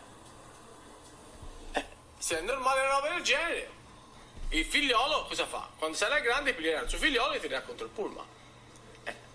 Quindi bisogna cioè, darsi una regolata, secondo me, eh? Io per amor del cielo non voglio fare insegnare l'educazione rispetto a nessuno. Ma... Vabbè, abbiamo sentito, diciamo, Davide, che è successo? A che episodio si riferivano entrambi? Beh, si riferivano alle scritte eh, apparse fuori dallo stadio di Firenze eh, sull'Esella e su Scirea, no? Eh, beh, innanzitutto a me piacerebbe eh, commentare e menzionare un episodio eh, positivo. Questa volta, il coro che i tifosi della Juventus a Firenze hanno alzato e intonato nei confronti di Davide Astori, nel senso che noi tante volte abbiamo anche speso delle parole critiche nei confronti di alcuni settori della tifoseria juventina, invece in questo caso hanno espresso un ottimo gesto. Scusa Davide, a proposito, a proposito, di critiche, eh, facciamo anche due, un applauso secondo me anche a Nedved e Allegri perché eh. mediaticamente ci hanno rappresentato credo benissimo entrambi.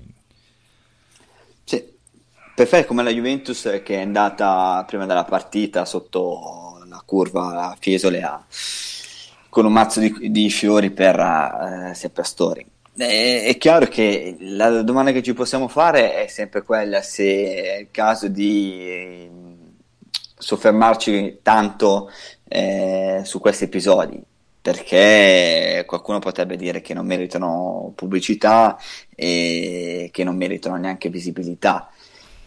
Però effettivamente quando si esagera come è successo in questo caso è giusto commentarlo ed è giusto anche essere molto netti nella, nella condanna.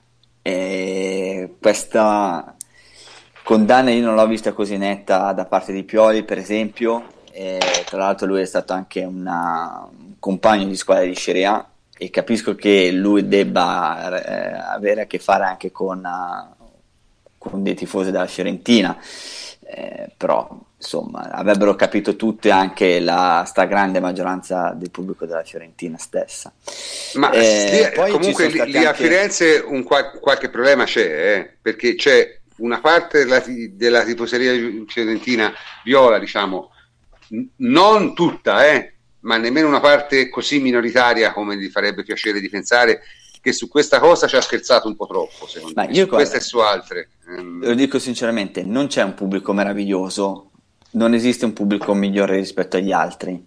Ognuno ha i propri deficienti, cioè, per dire a Firenze a 5 minuti dalla fine Veretù ha fatto un fallo su Bernadeschi e ci sono state delle persone che hanno applaudito cioè qua hanno dimostrato la loro provincialità e la loro pochezza in questo caso.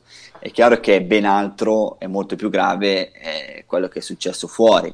Ha fatto bene poi dopo la città di Firenze, la Fiorentina, a, a cancellare appena possibile eh, quanto è stato scritto e si sono espressi anche con, uh, con parole di condanna.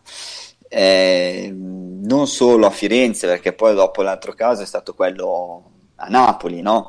Eh, a Napoli sono apparse delle scritte eh, nel rione Sanità, dove è nata Piazzetta Juve Merda, sostanzialmente, e vabbè, le scritte con le solite cose, razziali, omofobi, e, e, sessisti anche. E quello che è veramente imbarazzante è il mattino che ha lanciato. No, scusami, quel, quello, quella è una cosa imbarazzante, però mi, mi, tocca. Ora stiamo elevando a geni del pensiero gente che non lo merita. Però mi tocca dare ragione a Pistocchi. Addirittura qua dovrebbe partire la. Oh, così. Perché poi Pistocchi ho letto un tweet che ha fatto, sperando che sia eh, autentico, sperando per lui. Perché poi mi dice: Guarda, comunque. Sarà il suo fake, non, non si distingue. Eh, appunto, può darsi, può darsi. Eh, però diceva no, che alla fine, vedi, a Firenze, come diceva Davide, sono intervenuti subito. A Napoli non intervengono, e questo è un problema, però, perché quelle cose lì devono sparire. Non è folklore, ma è una incitazione all'odio, è una perché se le leggete tutte, non soltanto quella foto lì, ci sono cose veramente imbarazzanti. Eh, altro che sessista, cioè ho ammazzato mia moglie perché è Juventina, cose del genere. So, francamente, sì, vabbè, ma sì, non una... uccisa perché eh, ho capito. Uno, uno, le guarda e dice, vabbè, sono imbecilli, sì, però te li tieni lì come, come souvenir. Vanno i, i, i turisti e si fanno le foto. Insomma, non mi sembra il caso, no? Abbiamo anche sì, Salvini no, caccia via gli Juventini per fare la rima, poeti. No, vabbè, comunque, quella... comunque io però vorrei... Senso, no, no, no, scusate. Era non bellissimo. Fatemi dire una cosa, perché vai, vai, la vai. risposta standard, e mi è stata data anche a me mm. su Twitter, dice, ma allora dice, vabbè, lo striscione su Superga, verissimo, una roba vergognosa, fatta da, da una... Il problema è che l'autore dello striscione su Superga è stato individuato, processato e condannato. E questa è la differenza. No, ma io posso capire che per queste scritte, ad esempio, che sono apparse a Napoli, non per report, però complicato, cioè, ma non si può parlare di genialità o cattivo gusto, una rivalità sportiva che sfocia in qualcosa che non deve succedere, che questa non è rivalità sportiva, cioè questo non, non, non nasce per una rivalità, questa è ignoranza e odio completo e tu, giornale di Napoli, devi essere molto duro. Non puoi lanciare la notizia su Facebook dicendo genialità o cattivo gusto. No, no, intanto scusa, voglio precisare così. No, no, ho interpretato male Pistocchi, cioè era troppo. no, stanno spiegando ora. No. Errore mio, errore mio anche averlo pensato. Un tweet Beh. intelligente di vista. Eh, vabbè, ora, no, ora, pensare che Pistocchio possa, scri- possa, scrivere una cosa intelligente è veramente qualcosa che insomma sì, ha ragione, non si dovrebbe fare. Ho sbagliato, ho sbagliato, ho sbagliato. E, Chiedo scusa. E, e, lo stesso succede per i cori. Poi ne parleremo ancora un po', un po meglio nel dettaglio. Cioè, eh, c'è veramente persone che attendevano Atalanta-Napoli, eh, nel pomeriggio è girato un fake, un fotomontaggio clamoroso, ci sono cascati diversi, no? quello della spazzatura eh, messo fuori all'ingresso del settore ospiti dello stadio di Bergamo. Beh, quello come fake non era male però, eh, va detto.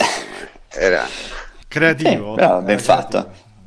No, ma c'erano veramente persone, tra cui moltissimi giornalisti, la scarnati della RAI, che attendevano Atalanta-Napoli non per la partita in sé, anzi la partita era quasi un pretesto, ma erano lì con le cuffiette audio ambiente per sentire solamente i cori, no?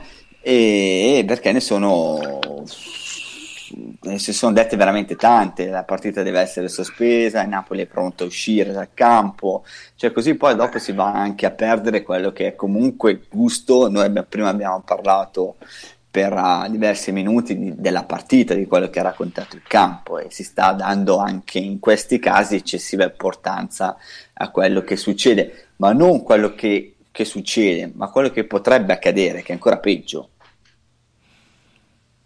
Ma io, francamente, peggio che, che può succedere di peggio. Cioè, no, che senso... potrebbe accadere, cioè nel senso si è parlato di Atalanta-Napoli non per la partita, per quello che eh, le mosse che avrebbe potuto fare Gasperini, eh, ma si parlava solamente per i cori che i tifosi dell'Atalanta avrebbero fatto, avrebbero potuto fare. Ma la domanda è perché io ho il vizio, brutto vizio di guardare le partite senza audio, perché la telecronaca dei telecronisti mi innervosisce, non, dicono troppe puttanate, non, non mi piace.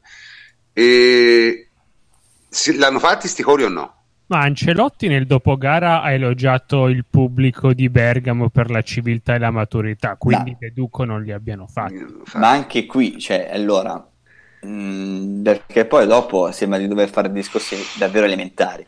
Io dopo l'ultima partita della Juventus ho sentito insulti a Firenze.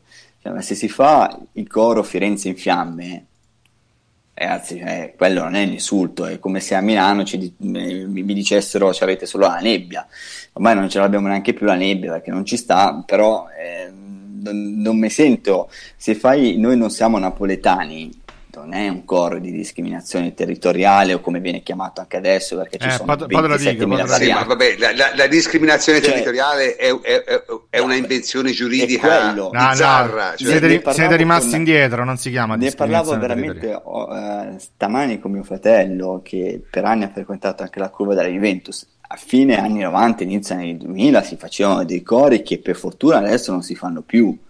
Quelli erano veramente da censurare perché ti davano più mazzate anche, quindi era una situazione più da giungla nelle curve. Oggi va sì. ancora bene. Facevano veramente dei cori che per fortuna non si fanno. E ci sono dei, dei cori che vanno eliminati, però veramente vivere una partita eh, in attesa di quello che può accadere, pensare alle reazioni, perché ah, il Napoli se succede ha detto che lascia il campo, Rizzoli stesso che aveva parlato dei cori dicendo ah se li sentono l'arbitro devono andare a sospendere la partita. Eh, ma è quello, cioè le istituzioni che di, di settimana in settimana cambiano totalmente approccio. Giusto per fare un esempio, ehm, era nato, non so se vi ricordate qualche settimana fa, Ancelotti che diceva che in caso di insulti eh, sarebbe stato meglio interrompere la partita, no?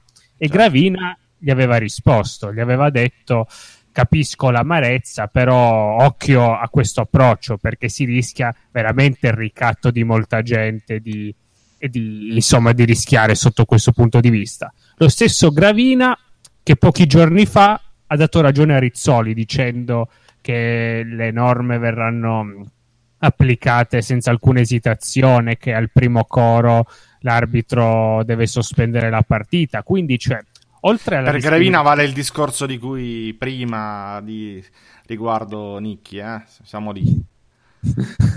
sì, no, ma eh, vabbè, eh... cioè, proprio hai anche istituzioni che veramente di settimana in settimana interpretano le mosse in, in maniera diversa, cioè non c'è neanche certezza cioè sono, loro sono i primi a, a dare dubbi su, su questa faccenda.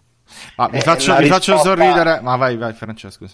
No, cioè, la risposta quando le istituzioni sono confuse, diciamo così, e lo sono, e quando sono inefficienti, e lo sono, e, e cialtronesche, e lo sono, è che devi pensarci tu, cioè bisogna tenere distinte le cose, bisogna tenere distinte da quando il Napoli e, e la, la, società Napoli fa chiagne e futtismo, che d'altra parte l'hanno inventata loro e quindi sono bravi a farlo, quello lo lasci da parte e tu come società devi dire, a prescindere dal fatto che gli altri possano fare chiagne e futtismo, che i dirigenti la possano strumentalizzare, che le, gli input che ti vengono dalle, eh, dai vertici siano oggi A e domani B, tu ti metti lì e una riga eh, nel tuo eh, orticello la tracci tu da solo e dici, signori, noi certi cori allo stadio non li vogliamo, si, senti, si sentono altrove? Bene.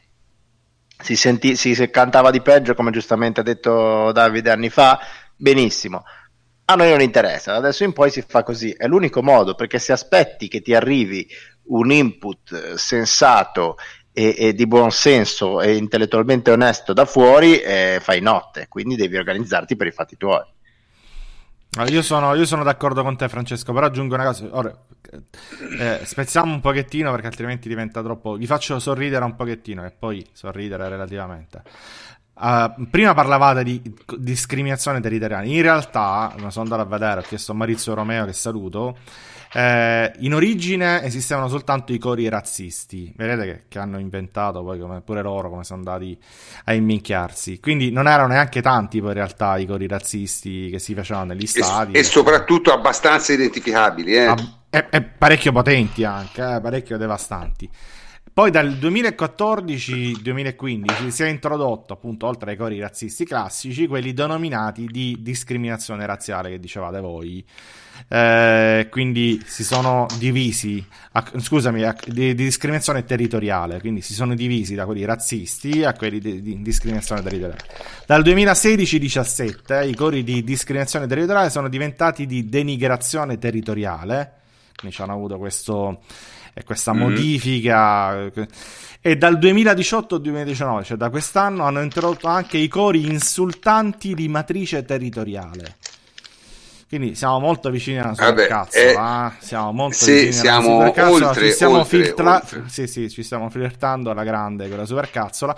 Ad ogni modo, un po' di statistiche. Quest'anno sono stati puniti per territorio, diciamo così, come li vogliono chiamare chiamare, Juventus, Roma, Milan, Udinese, Fiorentina e Inter. Quindi eh, è una situazione che non riguarda soltanto la Juventus, ma riguarda... No eh, quasi metà Serie A. Eh, però, scusami, chiudo. Eh, ovviamente la, la, squadra più discriminante, tra virgolette, la Juventus, con 35.000 euro di multa. Siamo eh, leader in questo. Nessun coro razzista, almeno questo. Eh, ma territo- di denigrazione territoriale. E ci abbiamo beccato anche uno insultante di matrice territoriale. Non so che cosa voglia dire e quale sia, però ce l'abbiamo anche, sempre per il fatto della trasparenza, che poi neanche qui ti dicono qual è il, qual è il core incriminato, però eh, quello che ti volevo dire è che poi però ci sta questa attenzione che è giustificata, secondo me, va bene, non la vogliono fare, io mi adeguo a quello che decidono. Però poi ci stiamo dimenticando che c'è anche altro, cioè fino a, poco, fino a poche, poco tempo fa, qual era la battaglia che si faceva con gli stati italiani? Quella sulla sicurezza, giusto? Sicurezza negli certo. stadi. Eh. Ora, siamo tornati a una situazione in cui c'è una squadra in Serie A che ha preso il doppio delle multe della Juventus e molto più di tutte le altre. Sapete dirmi qual è? No. Il Napoli. Ecco, non ne parla nessuno, è il Napoli. Eh, hanno preso 54.000 euro di multe e sono tutte frutto di atti di vandalismo. Cioè, hanno un repertorio da una fenina penale fantastica. Lancio di oggetti verso l'arbitro, lancio di oggetti verso giocatori avversari, lancio di oggetti verso tifosi avversari, lancio di fumogeni e lancio di petardi. Non gli manca niente, hanno tutte queste cose qua. E, oltre al fatto, vabbè, se vogliamo allargare il contesto, che il San Paolo già è pericoloso di sua senza lancio di niente. Quindi si è passati a, dall'attenzione sulla violenza sugli stadi a eh, focalizzarsi su tutt'altro e poi vedi che dal dibattito pubblico manca, manca questo che secondo me è ancora più importante di un coro E succede, succede eh, proprio nella tif- nella tif- dalla tifoseria che viene fatta viene passare per la vittima no? di eh, attacchi, eccetera, come corretta, eccetera, e poi alla fine è la più scorretta d'Italia. Eh, io non ce l'ho con la tifoseria, ma ce l'ho con la interpretazione media- mediatica perché si va a temi. C'era prima il filone della sicurezza, ora c'è il filone dei cori, poi magari si inventeranno un'altra cosa. Però non funziona così. Eh, secondo me si dovrebbe innanzitutto cominciare a, cos- a costruire degli stati migliori. Ora stai facendo populismo, no? È la realtà. Degli stati migliori, più sicurezza negli stadi perché se tu vai a Napoli rischi veramente la vita nel settore ospiti.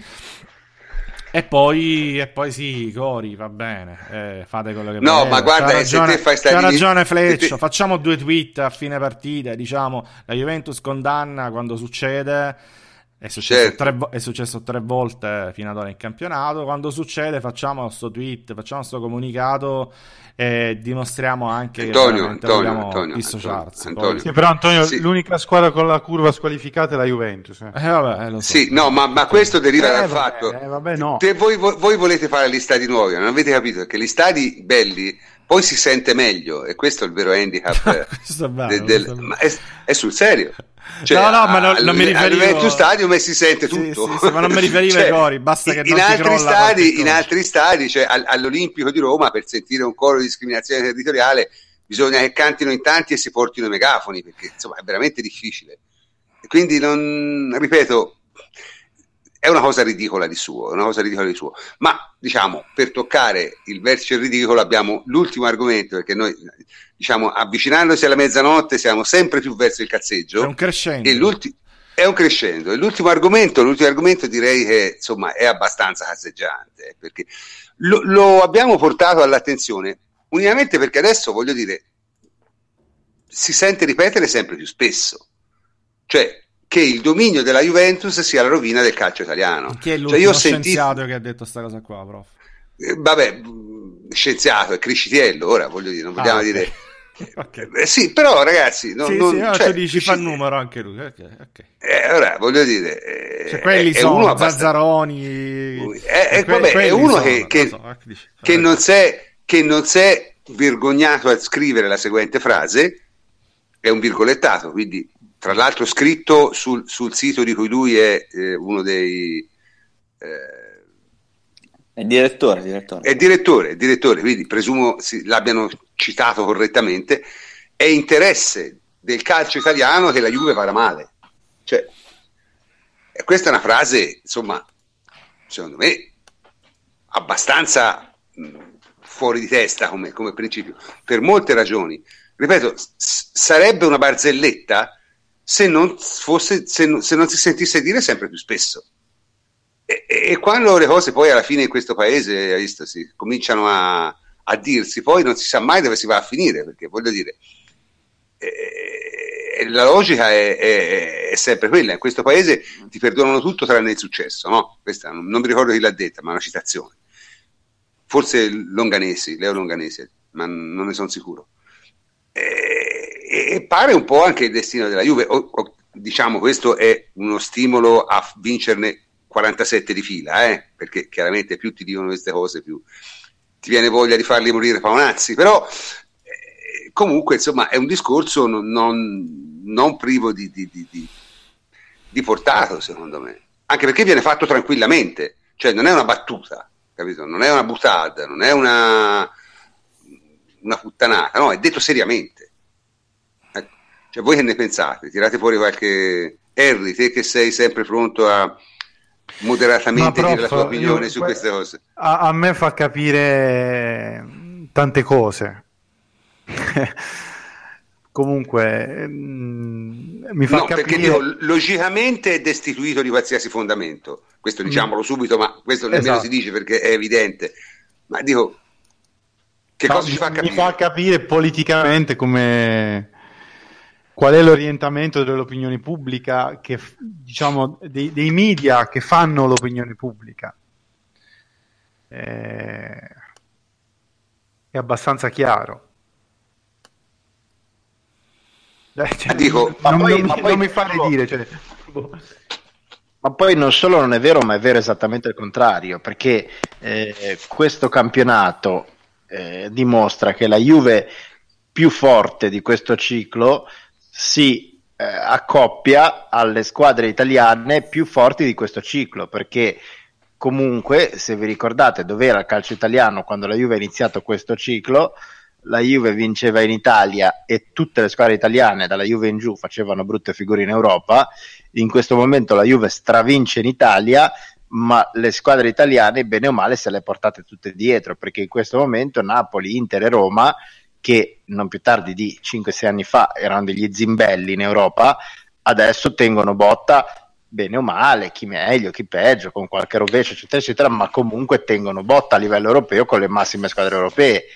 Quindi non solo non è vero, ma è vero esattamente il contrario, cioè la Juve sta facendo anche tecnicamente da traino per eh, le squadre eh, italiane, ma eh, lo ha scritto poco fa eh, un, uh, Fulvio Santucci che è un, uh, un metra pensée del, de, del Twitter interista e lui dice quando la Juve va a giocare, quando l'Inter va a giocare a Torino e eh, magari non se ne rendono conto, ma è come giocare con il Barcellona, perché giochi con una squadra forte come il Barcellona, se non di più, in uno stadio in cui è difficile vincere tanto quanto al Camp Nou, se non più difficile, ed è logico che quando le squadre italiane si, si, si, si, abituano a giocare partite di quel livello, poi magari perdono, magari prendono imbarcata, o magari pareggiano, o magari tengono botta eh, quella è tutta, eh, tutta, qualità e tutta esperienza che le fa crescere e gli permette di, di, andare più avanti.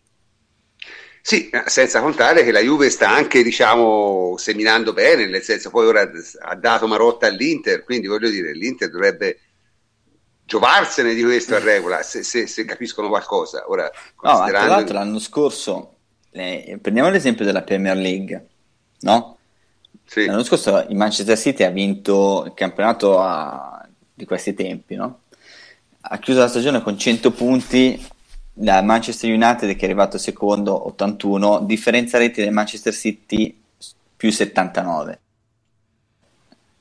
eh, più 39 il Liverpool che è quella messa meglio è arrivata a 75 quindi 25 punti e più 46 come differenza reti. Però nessuno ha detto Manchester City sta uccidendo il calcio inglese sta uccidendo la Premier. Prof, eh, eh. quindi il fatto è che tutto il movimento del calcio italiano deve crescere. Un discorso diverso è quello che magari faceva Capuano l'altro a settimana è che ci sono squadre partecipano già per il secondo posto e le co- costruiscono le squadre per arrivare in zona Champions League e basta. E questo non è, non è certamente il massimo, ma per loro stessi. Però pensiamo ma io, io, non ci credo. Io, io, io, non sono d'accordissimo su no. questa interpretazione, però eh, se posso, le squadre come Vai. Inter e Napoli, secondo me, non hanno fatto squadre per il secondo posto, hanno fatto la migliore squadra che possono fare, eh, che è limitata rispetto alla Juventus. No, ma, ma se Anche per questioni di fatturato e tutto. Sì, però dico, sono avvantaggiate. Cioè, eh, la realtà è questa, che le prime che traggono beneficio da una Juventus così dominante e straripante e indiscutibilmente forte, tra parentesi parliamo di una squadra che io continuo a ripetere, tranne quei tre minuti contro il Manchester United eh, è una squadra che non ha subito gol in Champions che avrebbe fatto bottino pieno anche di quella competizione lì dove ha scherzato qualsiasi rivale che, che fino ad ora in, eh, affrontata. Ma detto questo la, la statistica è questa la Juve non perde da 20 partite esterne e ah. ha vinto tutte e nove le partite esterne giocate questa, in questa stagione. Tutte Appunto, e nove. Dico, abbiamo, abbiamo, un track record che non è solo italiano, dico anche, anche, in Europa ormai sono un po' di anni che siamo una squadra forte, no?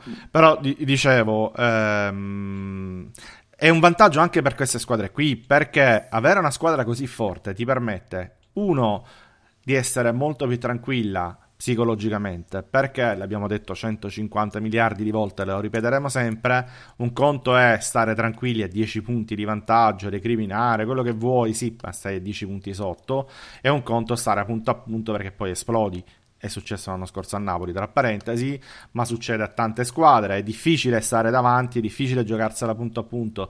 Se hai una squadra che è legittimamente più forte di te, ma molto più forte di te, sulla carta è perché gioca meglio e ha 10 punti di vantaggio e fa un campionato a parte e in Europa schiaccia, schiaccia tutti, almeno fino a questo momento, tu sei più tranquillo, puoi lavorare meglio, eh, hai meno pressione, puoi fare meglio in Europa, puoi concentrarti. Non è uno svantaggio, è, uno, è un vantaggio per le altre. Poi è chiaro, non ci arriveranno mai alla Juve. In questo momento non ci arrivi, ma in questo momento non ci arrivi perché la Juventus è una delle due o tre squadre più forti al mondo.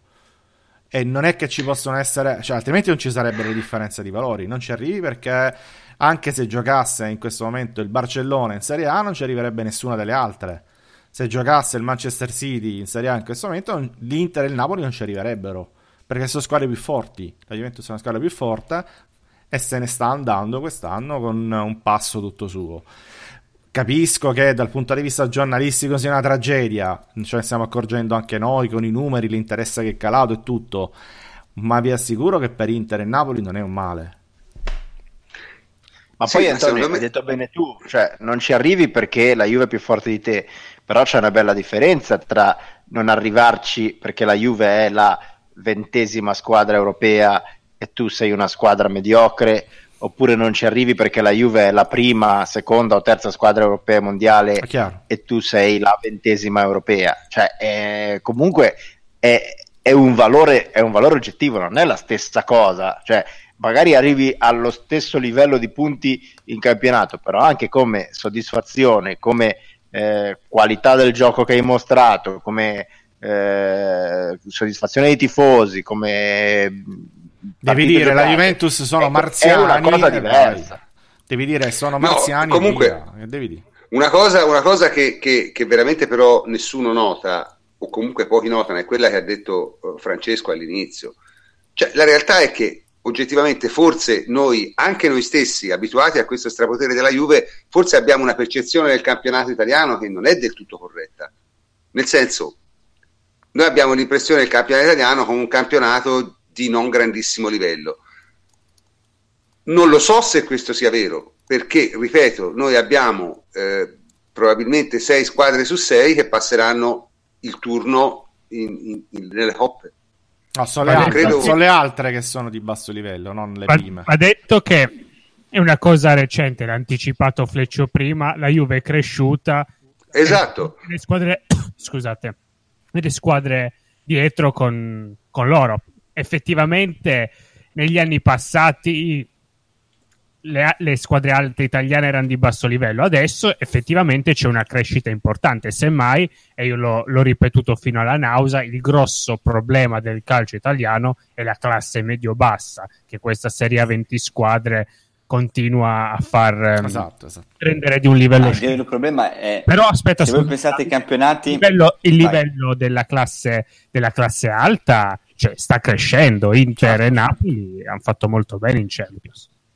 Ma uno basta andare a vedere nell'Inter 2012-2013, cioè, quei chiaramente sono stati modesti. Siamo rosa della Juventus, all'epoca rosa della Juventus adesso. Facciamo anche il confronto tra rosa dell'Inter e del Napoli di quegli anni e quelle che hanno adesso e chiaramente il calcio italiano sta crescendo ma sostenere che il calcio italiano avrebbe bisogno uh, della scomparsa quasi della Juventus stessa è chiaramente una cazzata senza senso. Poi dopo mi fermo perché Criscitello lo conosco, ci ho lavorato con lui per diversi anni. Mm, ma, sì, ma non è solo lui, è eh. una grandissima puttanata. Cioè, senso... No, però mm, lo dico, cioè, non è che, che, è stata no? una, una, sparata di Cricitiello, cioè una cosa che si sente ormai abbastanza regolarmente. E, francamente non solo è una cosa sportivamente ingiusta, perché voglio dire, la Juventus è più ma, forte degli altri. Ma l'imbecillità non è nel non riconoscere la situazione, è nel non riconoscere la forza della Juventus. C'ha ragione Francesco.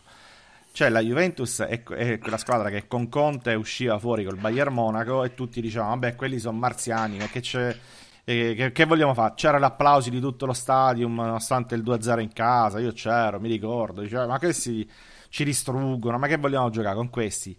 Siamo passati da quello al fatto che probabilmente se giocassimo oggi col Bayern Monaco saremmo favoriti noi. E probabilmente ce la giochiamo con Real Madrid e col Barcellona alla pari. eh, anzi senza probabilmente, ce la giocheremmo alla pari con entrambi e forse saremmo anche considerati favoriti. Eh, questa crescita non è una crescita da niente. Perché passare dall'essere la Cenerentola della Champions, che quando incontri una squadra forte ti inchini, al diventare tu la squadra forte, è una, è una crescita spaventosa che ha fatto la Juventus. La Juventus non è quella eh, di, di, tanti anni fa, quella re- realtà che lottava, eccetera. No, questa, questa, Juventus, soprattutto quella di quest'anno, è una delle tre squadre più forti al mondo. Stop. Quella, questa squadra qui dominerebbe la Serie A, dominerebbe la Premier League, dominerebbe la, la Bundesliga, dominerebbe la Liga, o comunque sarebbe sì, un Anto- Antonio... molto elevato in tutti i campionati non è, non è que- lo fa in Italia ed è un problema della Serie A. No. No, ov- ovviamente, ovviamente la, Juve, la Juve, in Germania non, farebbe, non, non avrebbe 30-40 punti, probabilmente sì. In Ma Francia non li avrebbe 40 punti.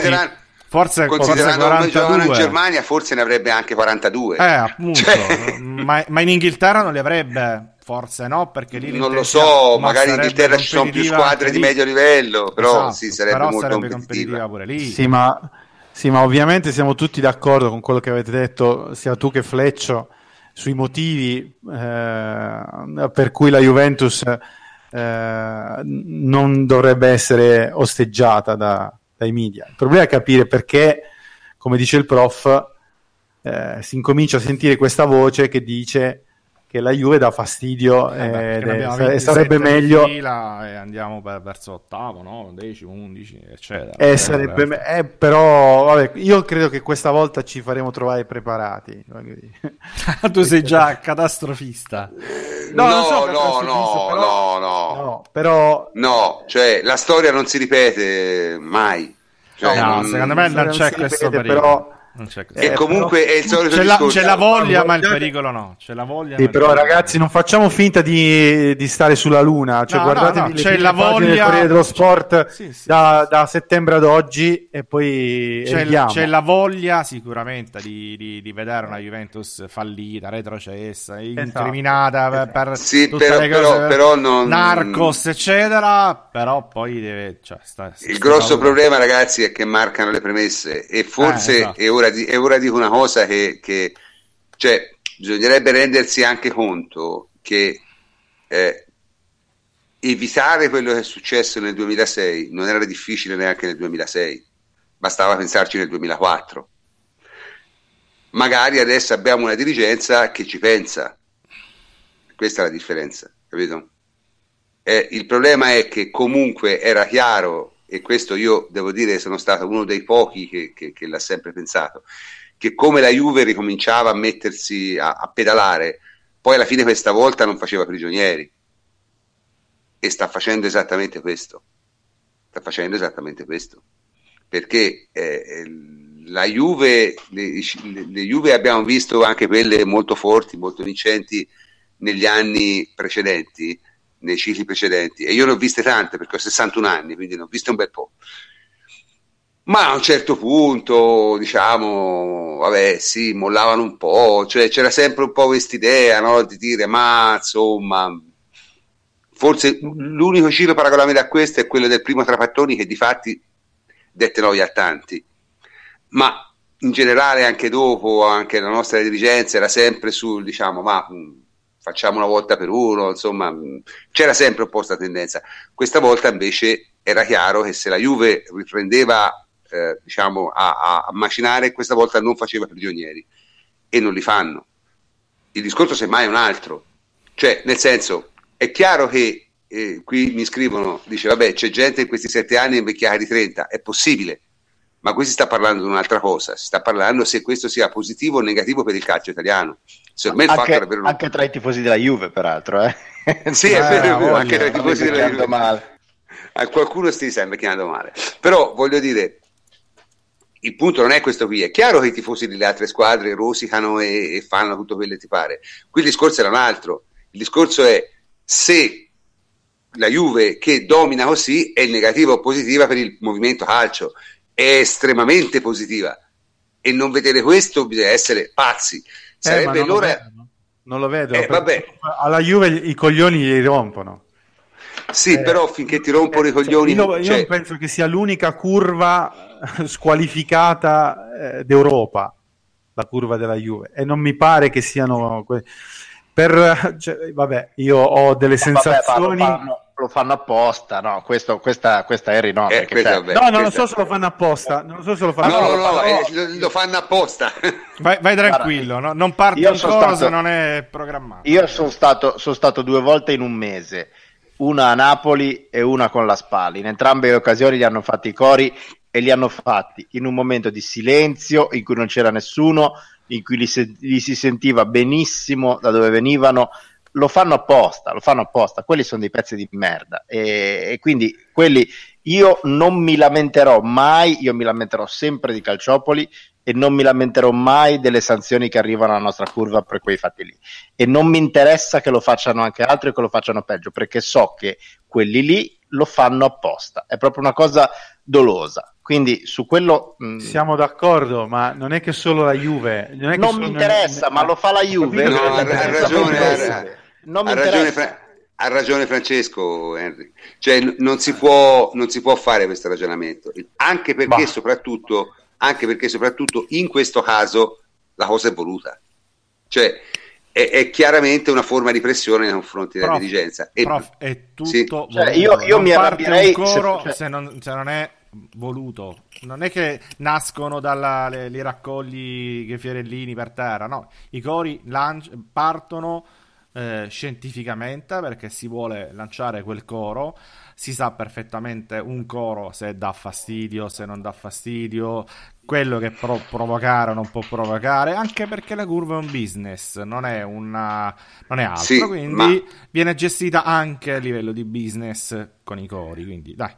Eh, se, c'è poi, una cosa, poi, scusate, se c'è una cosa che ha fatto vedere Report che dovrebbe aprire gli occhi a tutti, una, una cosa. Ci sono, ci sono, i capi ultras che ti dicevano: No, noi facevamo i cori per far squalificare. Ogni coro che facevamo era per far squalificare. Cioè, te l'hanno detto loro. No, ma non è solo. L'unica co- ma è l'unica anche, cosa che anche, anche, ponendo, anche ponendo che sia vero che la Juve viene condannata più severamente degli altri e attenzionata più severamente degli altri. Beh, questo dovrebbe essere semmai un argomento per non farli più. Se hai l'interesse della squadra in, cioè, in tu dici giusto? nel mondo normale, se ti stanno a rompere il cazzo con i cori col Napoli, non li fai. Giusto? Preciso. Ma, esatto. ma per dire, invece, faccio, invece faccio fanno, altro... quindi vuol dire che Faccio un altro, un altro, esempio, un'altra curva che fa spesso cori contro Napoli e napoletani, cioè la curva della Samp. Eh. La Samp eh, odia eh, il Napoli e Napoli un po' per motivazioni genera- di generico razzismo del nord verso Napoli, che c'è comunque in ambito italiano, non neghiamocelo, e un po' perché il Napoli, comunque, il Napoli squadra è odiato da tutta Italia, tranne che dal Genoa, che è sostanzialmente l'unica squadra con cui sono gemellati, e quindi per la Samp questo significa doppio odio esportivo. Ecco, nella, nello stadio della Samp si sentono spessissimo cori contro i napoletani, eh, usa il sapone, Napoli colore, eccetera, eccetera. Però sono cori, tra virgolette, spontanei, cioè nel momento in cui uh-huh. tutto lo stadio sta cantando qualcosa, magari qualcuno canta un coro contro i napoletani, poi magari a volte viene ripreso, a volte no, eccetera, eccetera. Però è una cosa che nasce all'interno di un contesto di si fanno 100 cori e uno di quei 100 è quello lì. E magari tre quarti dello stadio sta facendo un coro e alcuni scemi fanno quel coro lì. Uh-huh. Per la Juve è diverso, non è mai una cosa casuale o episodica, non è che c'è un momento in cui la curva nord sta facendo un coro per Ronaldo eh, e, e la curva sud parte un coro per i napoletani, lo fanno sempre e solo in determinati momenti della partita, più o meno verso la metà del secondo tempo, quando il risultato è già abbastanza acquisito o comunque in situazioni in cui non c'è casino, non c'è rumore, non ci sono occasioni pericolose, la partita langue un po', loro partono scientificamente con questi cori. Quindi è diverso dagli altri cori contro i napoletani o contro chiunque altro. Vabbè, io, io Francesco, io rispetto la tua opinione, ma non sono d'accordo. Cioè, alla fine sono cori quelli, sono cori quegli eh, altri. Vai a sentirli, vai a sentirli No, ma io no, no, no, scusa, qui non si tratta di... Si sentono da una parte e dall'altra, alla tutti fine... quelli che sono allo stadio, Henry. no, no, non si sentono da una parte e dall'altra, tutti quelli che sono allo stadio si incazzano come bisce perché in un momento in cui non c'entra nulla, partono sempre scientificamente con quei colli, lo fanno apposta. Ma che lo No, facciano comunque poi in ogni caso sì ma, ma il problema è Henry scusami io posso capire il tuo punto di vista ma non cambia nulla della sostanza. Perché se anche fosse vero che la Juventus è particolarmente punita per questo beh una ragione in più per smettere no? Sì, ma Cioè, sicuramente... non è, non è, non è, non è, cioè, quindi è evidente che è una cosa, Ma è siamo, partiti, siamo partiti dal discorso di Criscitiello che... Sì, ma, non- ma questo non c'entra niente, secondo noi. Cioè, secondo noi que- questo non, non è un fenomeno. I fenomeni sono, secondo me, i portati del discorso di Ricitiello sono altri. I portati del discorso di Ricitiello sono che questo può formare in un certo tipo di opinione pubblica un po' meno, diciamo, avvertita un determinato schema mentale. Però voglio dire, mh, Non solo non- nell'opinione non è- pubblica, secondo me, ma anche in chi fa il calcio, nel sistema calcio, anche in chi, anche in chi sistema può calcio. darsi, è eh, possibile. o- eh, È- e ci però sono tanti esempi, ci sono tanti esempi che si possono fare. Ce ne sono molti, sono d'accordo, però i cori non c'entrano nulla, perché quella è una cosa che è voluta, cioè, e, lo, e- e lo sappiamo. Quindi, diciamo, mandiamo, facciamo, semmai, se vogliamo, diciamo, trovare dei segnali di questo fenomeno, dei- degli, mh, delle, diciamo, manifestazioni concrete di questo tipo di ragionamento, cerchiamolo altrove, perché non sono nei cori. Questo, o nelle punizioni per i cori, perché quella mh, mi sembra l'abbia spiegato benissimo Fleccio e su questo penso che siamo praticamente tutti d'accordo, a partire dalle ultras stessi che l'hanno candidamente ammesso, tra l'altro. Quindi, Oh, dire, de- no. detto questo, io sono d'accordo con te, però poi hanno anche rotto il cazzo con la disparità di trattamento. Eh? Questo si può anche dire Oh, Certo, come questo- off topic. Come off topic, eh, diciamo così. Possiamo anche dire questo e poi eh, torniamo no, al- all'interpretazione del VAR, tutte queste cose qua. Secondo me c'è giustizia quando c'è uniformità. Quando non c'è uniformità, Siamo- quando non c'è siamo chiarezza, quando non c'è trasparenza, non è giustizia. Tu dici, va bene, non mi interessa, tu devi comportarti bene. Giusto, sono d'accordo. Però poi vorremmo anche un po' di giustizia in più. Vabbè, così. Certo, però la prima, la, la prima cosa fondamentale è non dare motivazioni. Ma certamente. Quella è la prima cosa, quella è la prima cosa certamente, fondamentale. cioè, siamo d'accordissimo. Perché se te non dai motivazioni, alla fine poi le cose per forza si calmano. Il problema, ripeto, secondo me n- non è lì, eh, sarà in No, non, è, questa... non è lì perché non può essere quello un motivo che No, no, no, Juve, no, dai, ma la, la- la cosa semmai è in Mm. questo continuo disconoscimento no? Del- del- Mhm. dell'importanza della Juve, questo magari può dar noia. Ecco, questo sì. A me dà più noia quello personalmente. Cioè l- la mancanza di riconoscimento che la Juve sta facendo il bene del calcio italiano. Questo è odioso, francamente. Perché lo sta facendo, è evidente da- dai fatti. L'abbiamo detto in 50.000 modi. Sarebbe l'ora che il calcio italiano cominciasse a fare il bene della Juve. Però in semmai. realtà c'è una situazione che è simile a quella della Serie A, eh, diversa ma simile per alcuni aspetti, che è quella del campionato francese, no? Campionato francese Certo. c'è una squadra che è nettamente più ricca delle altre, nettamente più forte delle altre, che probabilmente può vincere con punteggio pieno quasi, cioè se non ci riesce perché si rompe le palle. Beh, ha, appena cioè- pareggiato a Bordeaux. eh, vabbè, appunto, si è, si è rotta le palle, succede- non l'ho vista questa partita, però insomma la superiorità è talmente evidente rispetto alle altre che è imbarazzante. Ecco, nonostante ciò, nonostante questo, vedi, eh, il Paris Saint-Germain secondo me ha fatto il bene della, Ligue, della Ligue 1, perché ha fatto crescere eh, incredibilmente il livello di interesse verso quel campionato che non veniva neanche trasmesso in Italia prima del Paris Saint-Germain, eh, ha fatto prendere diversi eh, contratti interessanti a, tutta, a tutto il movimento del calcio francese, la Ligue 1, eh, ha fatto finalmente crescere una squadra francese, non è cresciuta abbastanza quello che vogliamo, però insomma ha fatto crescere una squadra francese che dopo anni eh, si candida ad essere tra le prime sei forse d'Europa, eh, diciamo, eh, almeno sulla carta è così, eh, sta, sta facendo bene, poi io quando valuto un campionato, no, dice c'è una squadra che sta stradominando, bene, ma se quella squadra è veramente forte, la trovo normale. Non, è- non mi è squalificante di quel campionato. Se c'è in Germania il Bayern Monaco, quest'anno sta faticando, infatti non sta andando benissimo. Però quando il Bayern era forte, che vinceva sempre, io non dicevo la Bundesliga fa schifo, no, la Bundesliga c'ha una grandissima squadra. Ma comunque, ragazzi, il Bayern, il Bayern vince sempre da sempre. Eh, Nel senso, in, Germania, vabbè, in Germania vince il Bayern e ogni, e ogni tanto vince qualcun altro. Cioè, ogni tanto. E questa è la regola. Magari sì. quest'anno è l'ogni tanto. Ma no, quello Ma... che voglio dire, quello che voglio dire, scusami, prof, è che se c'è il, un Bayern forte che è tra le prime tre d'Europa, è normale che vinca. E io non ho il pregiudizio nei confronti di quel campionato. Non è che dico fa schifo perché c'è il Bayern che vince sempre, ma se il Bayern è una delle tre più forti d'Europa, è normale che vinca. Sarebbe, sarebbe, forse peggio il contrario, se lo vincesse lo, lo Stoccarda, lo Schalke, il Friburgo, mm, mi verrebbero dei pensieri su quel campionato. Ce l'ho avuti sulla, sulla Premier League, infatti, quando te vince il Leicester, uh, quando ci sono squadre che non sono di alto livello che te la vincono, mi viene qualche dubbio su quel campionato. Ma se te la vince certo. una delle squadre che da, tra le due o tre più forti d'Europa, che, che li vuoi dire a quel campionato? Bene, bene. Direi che abbiamo esaurito gli argomenti di conversazione questa sera, abbiamo parlato molto, ci siamo anche accalorati, ci siamo, diciamo, divertiti e è arrivato il momento di salutarci perché sono le, quasi mezzanotte e mezzo. In ogni caso comincio col uh, salutare il plenipotenziario Antonio Corsa, ciao Antonio. Ciao prof, alla prossima. E Francesco Andrianopoli, ciao Francesco. Ciao, buonanotte a tutti.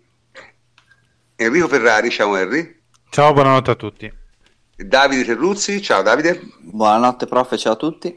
E infine Jacopo Azzolini, ciao Jacopo. Buonanotte a tutti. Ok, dunque noi ci risentiremo esattamente, eh, vediamo un po' quando è la prossima data, il 7 dicembre dopo il weekend di Juventus Inter. Juventus Inter giocherà di venerdì, credo, giusto? Sì, si gioca il 7, quindi ci sentiamo lunedì tra una settimana, 10, giusto? 10. 10. 10, il 10, sì. Quindi, eh, perché non, non, sabato e la domenica, insomma, non, non, possiamo fare la trasmissione, anche se questa volta magari sarebbe interessante, ma non, abbiamo impegni, diciamo, di natura familiare tutti quanti che ci impediscono di farla il sabato o la domenica. In ogni caso, come sempre, sono il professor Cantor e vi saluto. Buonanotte a tutti.